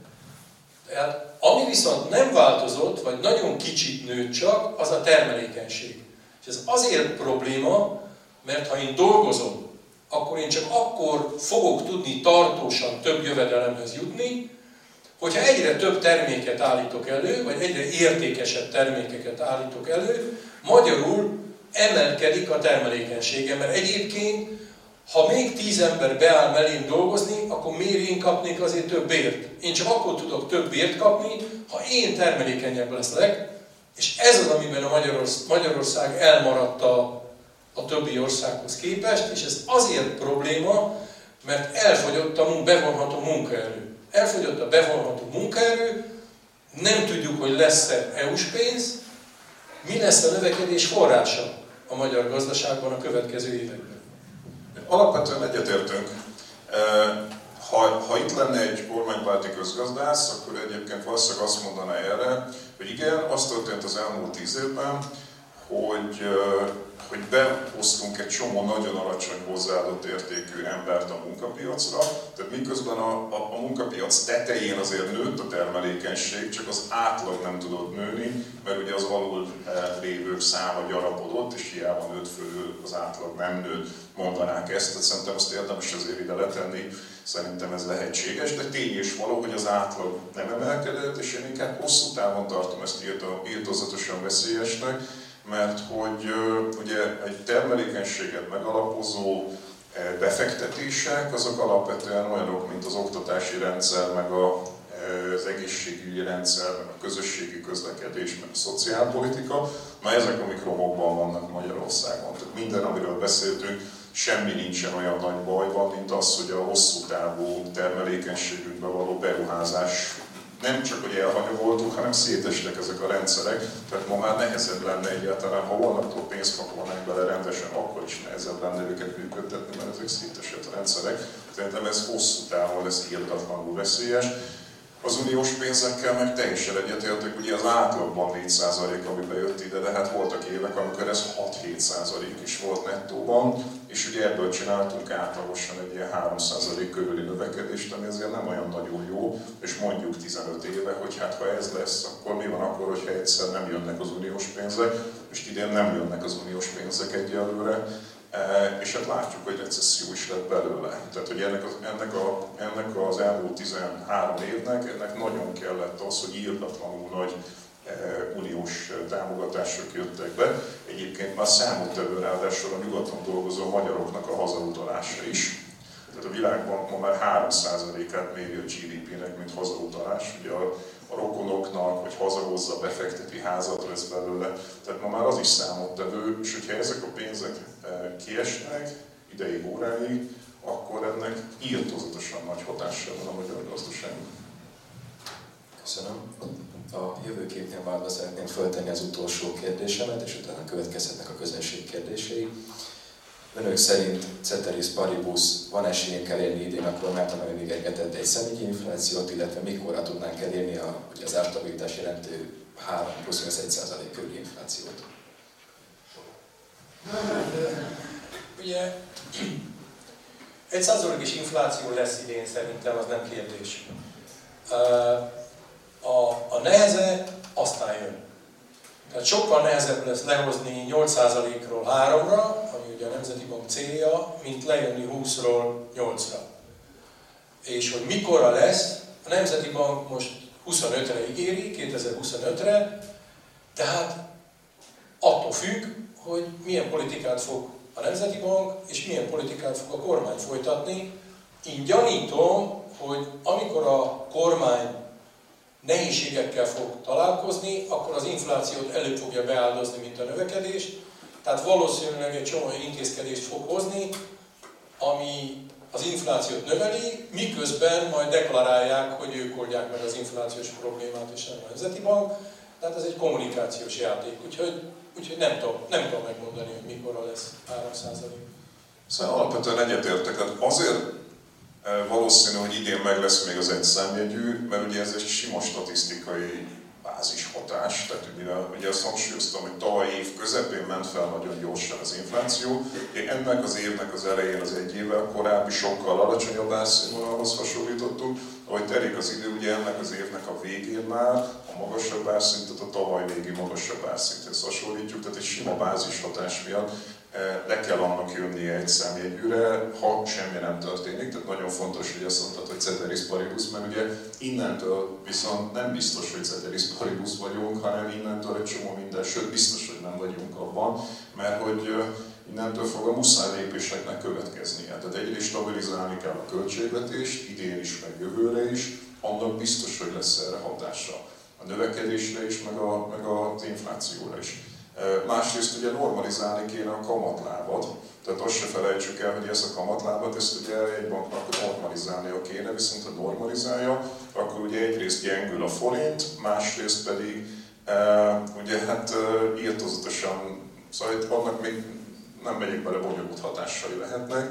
És ugye még egy vakról van, vagy egy ilyen elefánt a porcelánboltba, vagy nem tudom milyen állatok mondjak, ez meg az uniós pénzeknek a kérdése, mert ha nincsenek uniós pénzek, az egy egész más szenárió. Most ugye a legfrissebb hírek arról szólnak, hogy megkapjuk, vagy kizsaroltuk, vagy nem tudom, tehát valamilyen formában megérkezhetnek mégiscsak az uniós pénzek, annak meg ugye megint van egy drámai hatása, egyrészt erősíti a forint árfolyamot, másrészt egy beruházás, tehát egy, egy, egy, egy kontraciklikus keresletérinkítés a gazdaságban, vissza tud minket rántani a recesszióból, emeli a keresletet, szóval nem nagyon, innentől nem tudunk ceteriszparibusz lenni, szerintem idáig tudtunk. És ez még azt tenném hozzá, hogy itt nem csak az a fontos, hogy, hogy megkapjuk ezeket az uniós pénzeket, hanem az is, hogy világosan tegyük, hogy Magyarország milyen világrészhez tartozik. Mert eh, a forint árfolyama az legalább annyira kamatkérdés, mint bizalmi kérdés. Tehát, hogyha én nem akarok nagyon aktuál politizálni, de muszáj vagyok ebben a helyzetben. Tehát amikor éppen azt látom ma a világ sajtóban, hogy Orbán Viktor Putyinnal parolázik, az nem erősíti azoknak a befektetőknek a bizalmát, akik forintot akarnak vásárolni, és akkor biztos, hogy ez gyengíti a forint árfolyamát, ha ez gyengíti a forint árfolyamát, akkor ahhoz, hogy a forint stabil maradjon, magasabb kamat tartozik, vagy magasabb infláció, hogyha nem emeljük a kamatot. Tehát itt van egy, itt egy alapvető kérdés van, hogy hogy láttatjuk magunkat a világban, és ezen is kellene szerintem változtatni, ami sokat segítene az alacsonyabb kamatnak, a kamathoz, illetve a gyorsabb dezinflációhoz és a gyorsabb gazdasági növekedéshez. Köszönöm szépen. Most pedig következhetnek a közönség kérdései.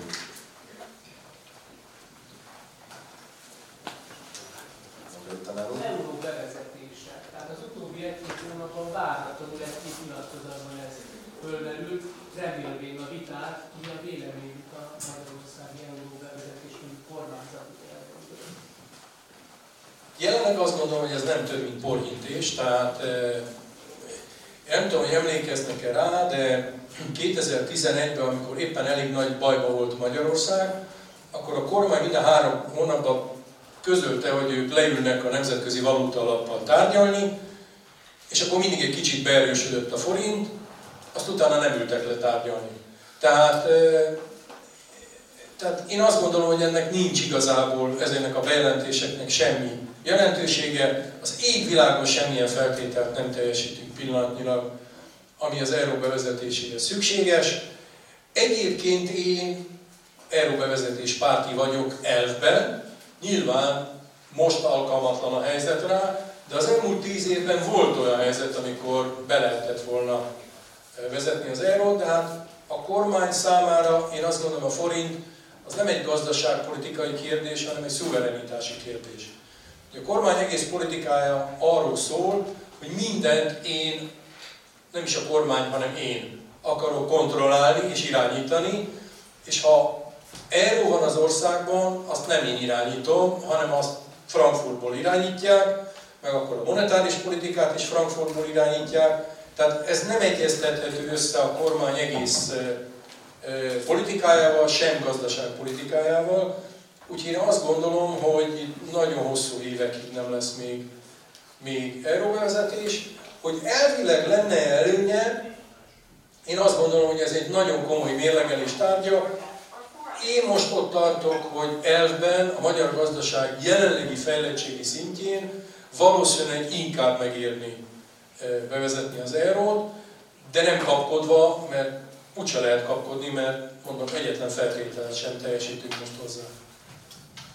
Ha itt egy igazi vitát akarnánk az euró bevezetéséről, az egy külön két órás sztori lenne. Szerintem az mondjuk egy egyetemen is egy legalább fél éves sztori, monetáris unió, stb. De hogyha nagyon röviden akarok válaszolni, szerintem a kormány sem, meg a jegybank sem akarja komolyan bevezetni az eurót, tehát hogy kicsit módosítanám a kérdésedet, engem nem is annyira az érdekel, hogy a kormányzat meg a, meg a jegybank miért akarja, miért nem akarja, engem az érdekel, hogy a magyar lakosság miért akarja annyira, mert arra viszont vannak felmérések, hogy ilyen 80% körüli támogatottsága van az euró bevezetésének, ami nyilván azért van, mert elégedetlenek a forinttal. De szerintem itt vannak óriási illúziók a, az euróhoz kötődően, hogy voltak illúziók a rendszerváltáshoz kötődően, voltak illúziók az Európai Uniós NATO csatlakozáshoz kötődően, szerintem most megint táplálunk ilyen illúziókat az euróval kapcsolatban, nevezetesen, hogy az euró stabilitást adna Magyarországnak, vagy akár csak a magyar pénz monetáris politikának. De hogy ez nem így működik. Tehát, hogyha valaki megnézi, hogy hogyan működik ténylegesen az euró, akkor azt látja, hogy ez fordítva van. Tehát nem az van, hogy az euró ad stabilitást egy instabil országnak, hanem úgy van, hogy először egy instabil országnak be kell mutatnia, hogy ő stabil tud lenni, és akkor vezetheti be az eurót.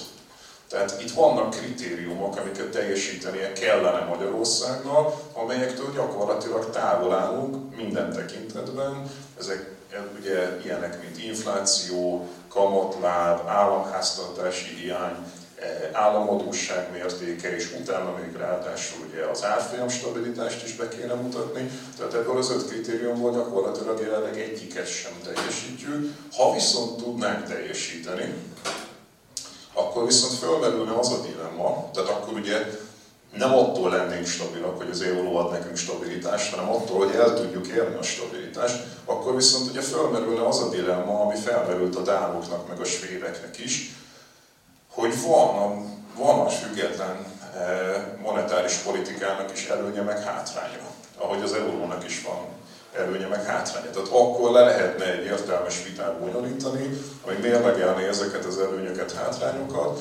de, de az, hogy itt az euró adna stabilitást, ez illúzió, és még egy utolsó mondat, hogy ráadásul ugye a legtöbb olyan változó, vagy olyan mutató, amiben a magyarok stabilitást akarnak, az nem e, eurófüggő, hanem nemzeti. Tehát mondjuk inflációt magasat az eurozónában is lehet produkálni, mert az infláció az nem eurozónás infláció, hanem ott nemzeti inflációk vannak.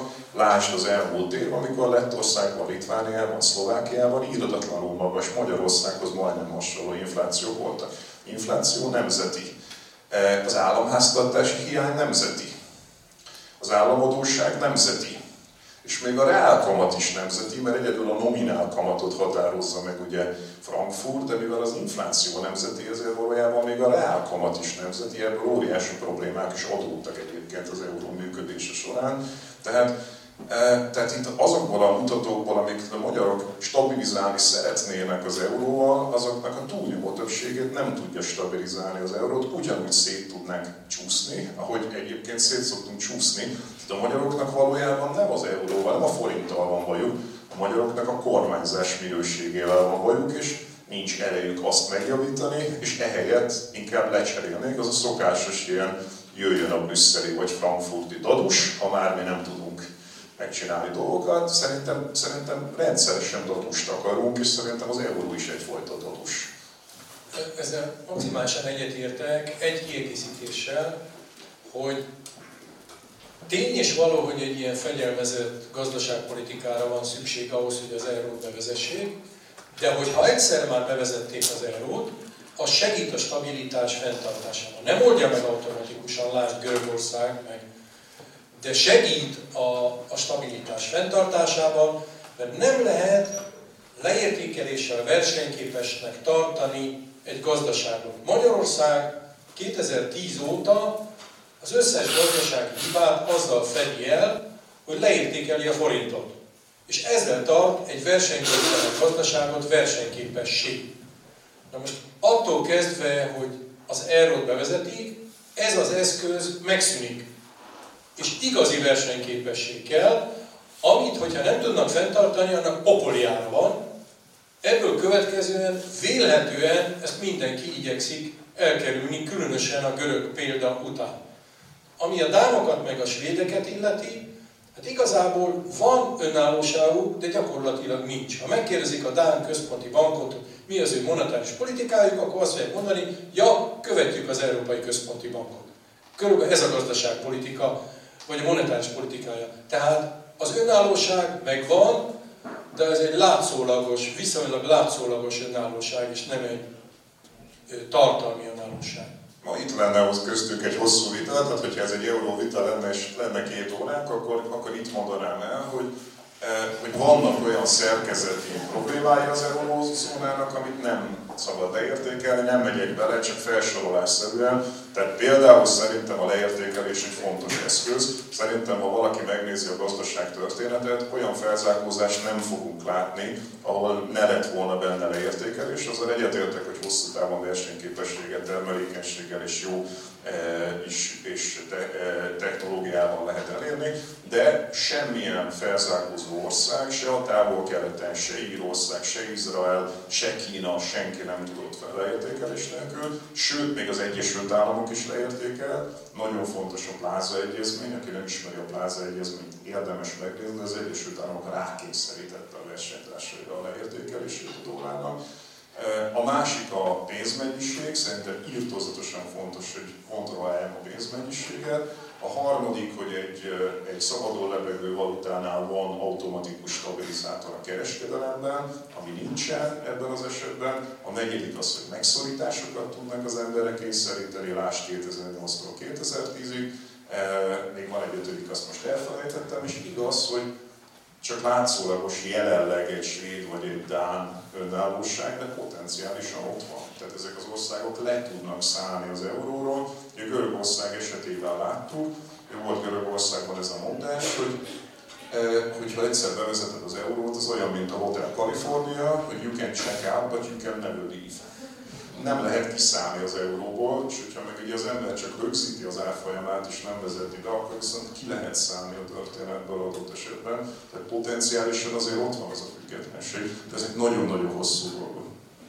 Igen, amúgy akik mélyebben érdekel az euró kérdés, a Partizánnak van egy nagyon érdekes podcast, ahol azt hiszem pont Zoltán vitázik Bót Péterrel, hogy jól emlékszem, amit érdemes lehet meghallgatni. Többi kérdés? Iván? Nekem erről nem volt szó talán az akkumulátorgyárakkal kapcsolatban egy kérdés, hogy ennek mi a gazdasági racionalitása, akkor nincs olyan munkaerő, azt mondják a típusai ennek a gyárnak, amit felhasználnak, és érdelemben a GDP persze megdobja, de hogy a tőkét is alapvetően Kínába külföldre viszik. Ezzel a ö, koncepcióval, hogy mi a kormánynak a stratégiája, hogy mi majd egy akkumulátorgyártatlan leszünk? Én azt gondolom, ez megint a teljesen elhibázott gazdaságpolitika része, ami úgy kezdődött, hogy Orbán Viktor azt mondta 2010-ben, hogy újra kell iparosítani Magyarországon. Ezt egy olyan időszakban mondja, amikor Kínában a szolgáltató szektor aránya a gazdaságban messze meghaladja az ipart. Tehát alapvetően én azt gondolom, hogy a jövő az nem az iparról szól, nem mondom, hogy az ipart el kell temetni, de a legfontosabb gazdaságpolitika célja az nem lehet az a kormánynak, hogy újra iparosítsa az országot, akkor, amikor a szolgáltató szektorban sokkal nagyobb értéket lehet el, előállítani, és ráadásul hazai forrásokból. Tehát ez az első pont. A második pont, hogy Magyarország egy alacsony hozzáadott értéket termelő gazdaság, amiből nem lehet meggazdagodni. Tehát láttam olyan kimutatást, hogy Magyarország a, azon országok közé tartozik, ahol nagy az autóipar aránya a gazdaságban, de az autóipar által termelt hozzáadott érték, tehát amit mi, mit hozzáadunk ahhoz az autó értékéhez, amit aztán eladnak valahol a világban, az egyik legalacsonyabb a többi hasonló országhoz képest. Tehát igazából nem csapódik le komoly érték Magyarországon, hanem megvesszük a mindenféle alkatrészeket itt-ott, amott a világban, aztán összeszereljük egy autóvá, és azt az autót eladjuk, de ennek az értéke, amit mi itt hozzáteszünk ez az autóhoz, ez viszonylag kevés. Ebben a, sor, ebben a sorban illeszkedik ez az egész akkumulátorgyártás. Mondjuk én itt nem vagyok szakértő, de vannak olyanok, akik erről sokat írtak, Ugye azt szokták mondani, hogy országoknak olyan termékek előállításával kell foglalkozni, amiben komparatív előnyeik vannak a többiekhez képest. Hát mit tudom én, hogyha például van vasérc egy országban, akkor vas acél előállítása az, az ugye logikusnak tűnik, mert itt van a nyersanyag. Tehát van-e bármi, ami Magyarországon van, amihez az akkumulátorhoz kell? Ugye energia, az nagyon sok kell, na az nincs Magyarországon. Víz kell hozzá, abból állítólag azt mondják, akik ehhez értenek, hogy viszonylag korlátozott mennyiség áll rendelkezésre.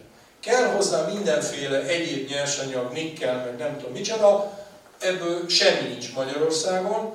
Kell hozzá munkaerő, amiből igazából már nem nagyon van Magyarországon, tehát már most is a mostani akkumulátorgyárak is alapvetően külföldi munkaerővel dolgoznak, akkor kérdezem, hogy mi van Magyarországon, tehát mi a mi előnyünk, ami miatt mi hivatottak lennénk arra, hogy akkumulátort állítsunk elő. Hát egy valami van, van egy csomó autógyárunk, akik valószínűleg ma benzines autót gyártanak, és 5-10 év múlva majd elektromos autót akarnak gyártani, és ahhoz, hogy ők elektromos autót Magyarországon gyártsanak, és ne külföldön, ahhoz jó, ha itt van helyben akkumulátor, ami az autók árának olyan 20-30%-át teszi ki. Tehát én azt gondolom, hogy értelmes Magyarországon akkumulátorgyárat létrehozni, hogy itt maradjanak ezek az autógyárak, de az a kapacitás, amit ma létrehoztunk, az messze sokszorosa annak, mint amire Magyarországon szükség van, és ezért azt gondolom, hogy az a többlet, amit itt létrehoznak, az abszolút nem szükséges, és lehet, hogy a GDP növeli, de az itthoni maradó jövedelmet egyáltalán nem fogja növelni, mert az alapanyag külföldi lesz, az energia külföldi lesz, a munkaerő külföldi lesz, tehát nem tudom mi az a pénz, ami itthon marad ezekből az akkumulátorgyárakból. Részben egyetetek, de pár dolgot másképp látok. Az a baj, hogy ha ezt a logikát folytatnánk, akkor semmilyen ipart szinte nem szabadott volna Magyarországra telepíteni, mert ugyanezeket elmondhattuk volna szinte bármilyen iparról, ami Magyarországon megtelepített, alapvetően nem nagyon vannak ásványkincseink, az energiát importáljuk, stb. Tehát, hogy ez majdnem mindenre igaz lett volna. A munkaerő az egyébként termel értéket Magyarországon és adózik is, tehát én azt egyáltalán nem tartom problémának, hogyha mondjuk idehozunk filipino munkásokat, akik mondjuk adót fizetnek Magyarországon. Tehát azért ők, azért ők Magyarországon termelnek értéket. E, egyébként ugye mondjuk pont az a térség, ahol ugye a legnagyobb gyár lenne, Debrecen térsége, az egyébként egy nagyon szegény és alulfejlett térség, és ott van munkaerő, tehát a, a, a, a munkaügyi adatbázis szerint is egy ilyen elég, elég komoly e, olyan potenciális mozgósítható munkaerő van magyar, akit ott lehet alkalmazni, de hát én nem tartom drámának, hogy Ukrajnából, vagy Romániából, vagy akár a Fülöp-szigetekről jönnek oda emberek dolgozni. Azt gondolom, hogy ha ilyeneket hozunk Magyarországra, akkor biztosítani kell az átláthatóságot, tehát nincs olyan, hogy kirúgom a vízügy vezetőjét, hogyha azt mondja, hogy szerinte kevés víz lesz. Nincs olyan, hogy titkosítom ezeket az adatokat, tehát látnunk kell, hogy lesz -e elég víz vagy nem, lesz -e elég áram vagy nem, az akkumulátorgyárakkal kapcsolatos környezeti szabályozás, az uniós szabályozást, ezt be kell tartatni és tartani. Tehát, hogy minden ilyen garanciát meg kell adni, legyen víz a lakosságnak, legyen elég áram, lássuk, miből nem szabad szennyezni a környezetet, lássuk a munkapiaci garantálhatóságát. Hogy ezeket, de, de, a következőt javaslom megfontolásra. Zöld átmenetben van a világ. Tehát klímaváltozás már jelen idő, nem jövő idő. Zöld átmenetben vagyunk. Ha valaki megnézi a zöld átmenetnek a technológiáját, akkor azt fogja tapasztalni, hogy a zöld átmenet az nagyon-nagyon nagy részt elektrifikációt jelent. Tehát ugye azok az energiaforrások, amelyekre támaszkodni akarunk, ezeknek egy nagy része intermitens energiaforrás, tehát mondjuk a nap nem süt előké, mondjuk éjszaka nem, a szél nem fúj állandóan, ezeket az energiákat valahogy tárolni kell. És azok az alternatívák, amelyek léteznek az energia tárolására, ezek az, az akkumulátorokon kívül ma még nem kifejlett technológiák. Ugye a hidrogén lenne az egyik, de a hidrogén az nagyon sok évtized még, mint abból érdemi tároló, nagyon jó lenne, de nagyon messze vagyunk. A másik ilyen alternatíva, amit szoktak emlegetni, az a magaslati tárolás, tehát fölnyomok vizet valami tárolóba és vissza, tározóba és visszaengedem, de ugye ha az ember utána számol, ott nem jön ki a matek. Tehát a legnagyobb ilyen tározó Európában, Svájcban van, ami körülbelül 400 ezer háztartást tud eltartani, ha felszorozzuk ezt azzal, hogy mekkorára, mekkorára kéne skálázni, hogy az egész Európai Uniót, vagy egész Európát ellássuk, akkor ebből az jön ki, hogy a Kárpátokat és az Alpokat tele kéne nyomni ilyen víztározókkal és vízerőművekkel, aminek egy építése is mondjuk 20-30 év, írtatlanul sok vasbeton, ami ugye üvegházhatású gázkibocsátás, és az első 10 évében egy ilyen tározónak nettó metán kibocsátása van. Tehát egyszerűen ez nem egy reális alternatíva, ez a magaslati tározás. Nekem jelenleg nem látszik más alternatíva, mint a lítium alapú és majd később a más alapú eh, akkumulátorok. Ezért azt gondolom, hogy Magyarországon, amikor a kormányzati kommunikáció egyik része azt mondja, hogy nincs is klímaváltozás, hanem klímahiszti van, és a másik, a kormányzati gazdaságpolitika viszont részt vesz a zöld átmenetben, tehát szerintem önmagában az, hogy Magyarország részt vesz a zöld átmenetben, és az akkumulátor az bizony a zöld átmenetnek egy nagyon fontos része, és olyan illúzióval nem rígatnám magamat, hogy az emberek nem akarnak majd autókkal közlekedni. Azokat én, én magamat nagyon zöldnek gondolom, de azért azt gondolom, hogy amikor azt gondolják az emberek, hogy, eh, hogy a következő évtizedekben az emberek lemondanak az autózásról, az szerintem illúzió. Eh, erre nem lehet építeni, főleg az, hogy az Európa Unió Copernicus programja szerint 7 év múlva el fogjuk érni a másfél Celsius fokos emelkedés, hőmérséklet emelkedést a kezdetekhez képest. Tehát nagyon-nagyon rövid időn belül ma már reális alternatívákkal kell számolnunk, és ennek szerintem írdatlanul fontos része az akkumulátor technológia. Tehát önmagában szerintem érdemes és szabad és kell kritizálni az átláthatóságot, azt, hogy mutassák meg, hogy ekkora kapacitásokat, ahogy te is mondtad, érdemes-e Magyarországra telepíteni.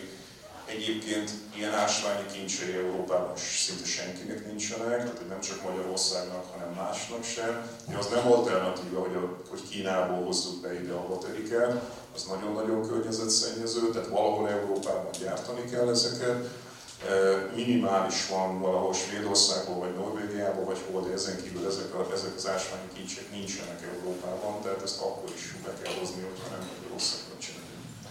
Szóval én se az ellen érvelek, hogy ne legyen ilyen gyár, de ne legyünk már mi a harmadik legnagyobb akkumulátorgyártók, akkumulátorgyártók a világon. Tehát azért ez egy kicsit, egy kicsit túlzás, különösen nem olyan áron.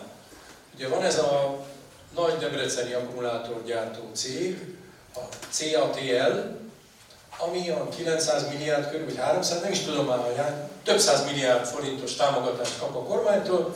Leültem, kiszámoltam, hogy a 10 embert fognak foglalkoztatni, 5 évre előre a kormány támogatásban kifizeti az összes 5 foglalkoztatott dolgozónak a bérét.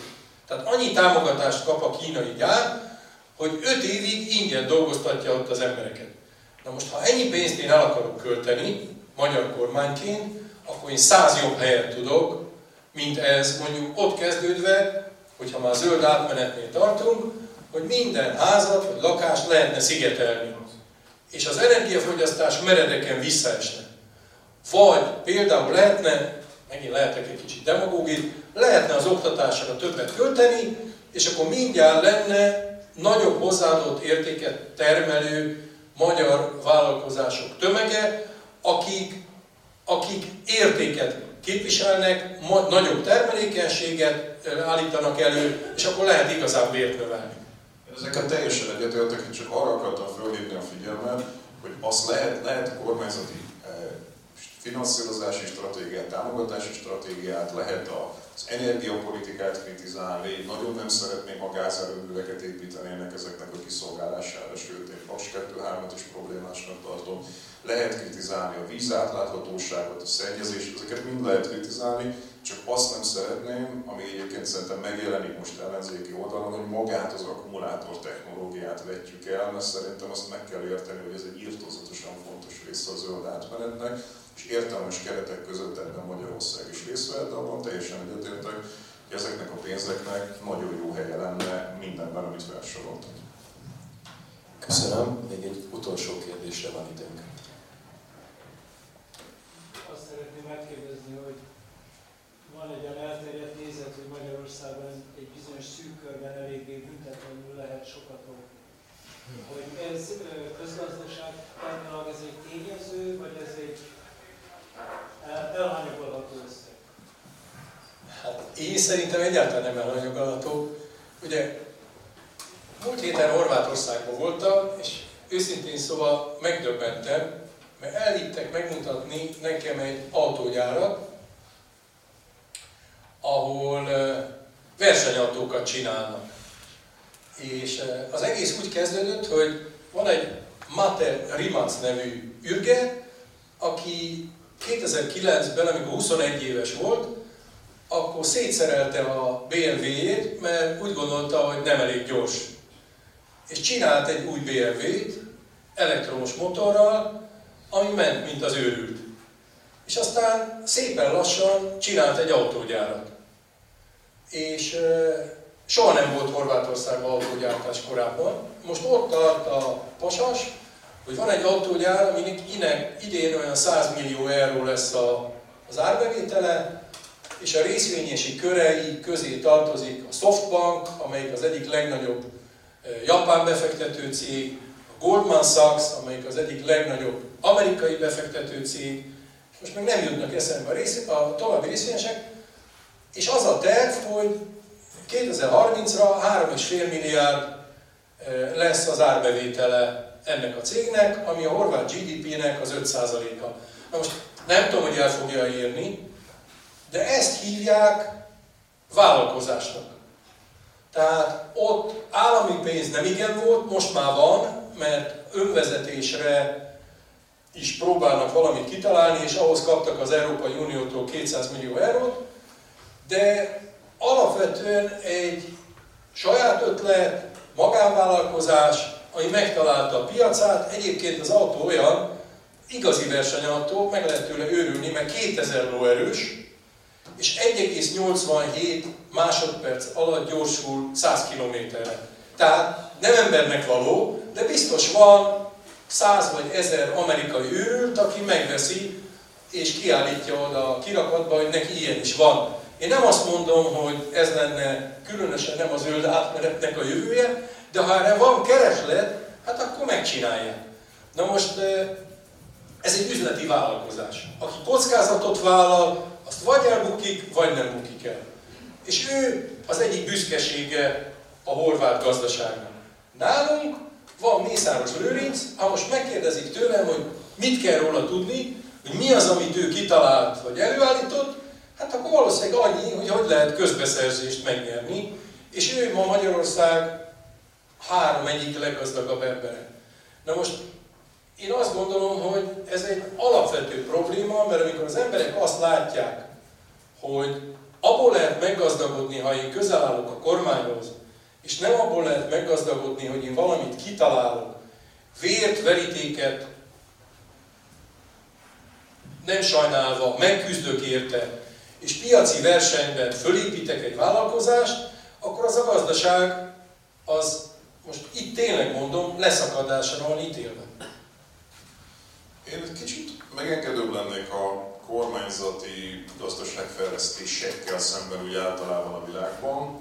E, tehát nem gondolom azt, hogy csak piaci alapon lehet e, versenyképes gazdaságot csinálni, sőt, ugye az ember megnézi az elmúlt mondjuk fél évszázadnak a gazdasági felzárkózásait, de egyébként én visszamennék akár a kapitalizmus legelejéhez is, csak az hosszabb lenne.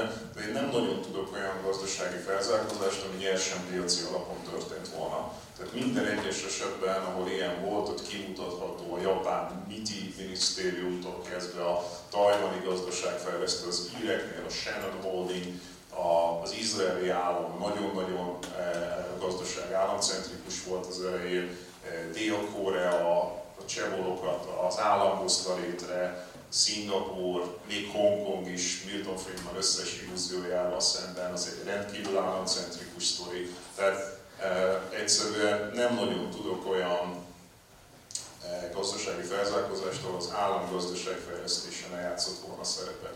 És ugye az a vita, ami megy Magyarországon, hogy ez korrupció amiről beszélünk, vagy hogy ugye Lánci András fogalmazott, ez a mi politikánk, ez szerintem ott dől el, hogy, hogy ezek a cégek versenyképesek lesznek-e hosszabb távon.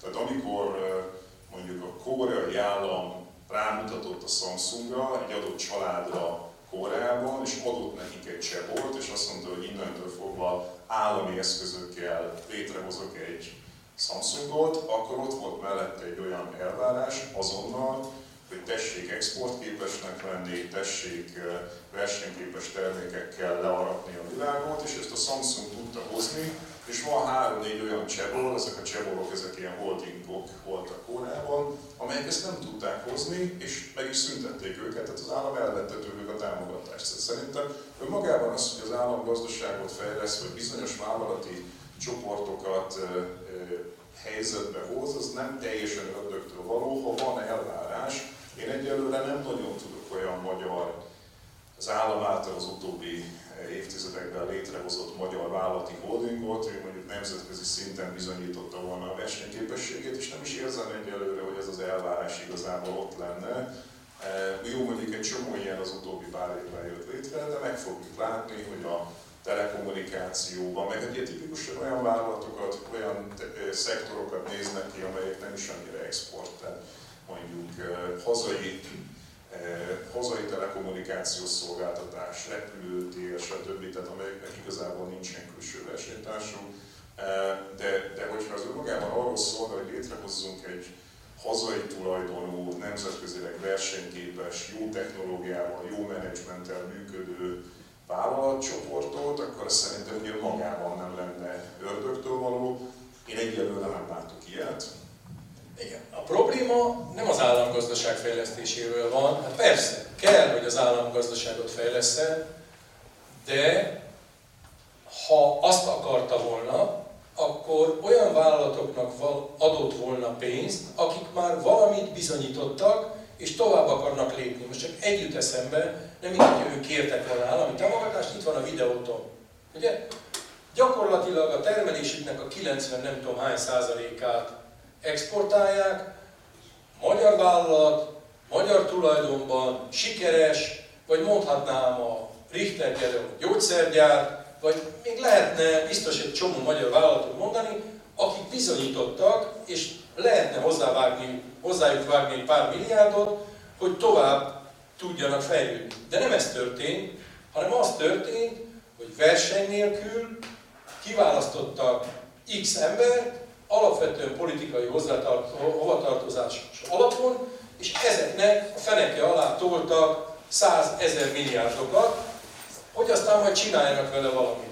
Most éppen tegnap néztem meg, én szarvasan szoktam járni nyaralni, és egy nagyon szép e, e, új idegenforgalmi központ épül fel, egy nagy szálloda, 4,4 milliárd, most nyílt meg, 4,4 milliárd forintba került, abból közel 2 milliárd állami támogatás, további 1,2 milliárd egy állami banktól fölvett hitel, ugye ez eddig 3,2, valamit a tulajdonosok is betettek, ki a két tulajdonos, az egyik a Fidesz helyi képviselő jelöltje, a másik a Nemzeti Kézművek, kézművek Nemzeti Vízművek vezérigazgatója, 1990 óta Fidesz Na, nekem ezzel van problémám, nem az állami gazdaságfejlesztéssel. Köszönöm szépen, nagy tapsot szeretnék kérni.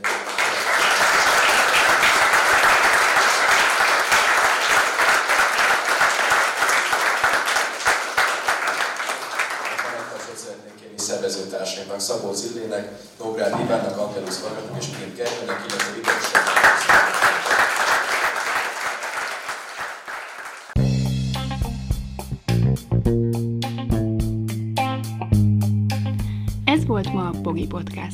Ha vitába szállnál az elhangzottakkal, vagy témát javasolnál, keresd a Pogi blog oldalt a Facebookon. Ha támogatnád a podcastot, azt a www.patreon.com per Pogi Podcast oldalon teheted meg. Köszönjük! Ha más podcastekre is kíváncsi vagy, hallgassd meg a Béton műsor ajánlóját. El tudod képzelni, hogy a podcastet, amit éppen most hallgattál, fél év múlva már a mesterséges intelligencia generálja? Mi sem. De ha érdekel, eljött már a gépek lázadása. Hallgass bele az Embertelen podcastbe. Orsós Lajos vagyok, a műsor házigazdája. Egyelőre még élőben. Egyelőre. Fedezzük fel együtt, hogyan ismerkedik, randizik, mesél és vitatkozik Betty és Péter, két teljesen mesterséges intelligencia. Lajos, a podcast címét mond még egyszer, Léci. Oké. Okay. Embertelen podcast. Ez a műsor a Béton közösség tagja.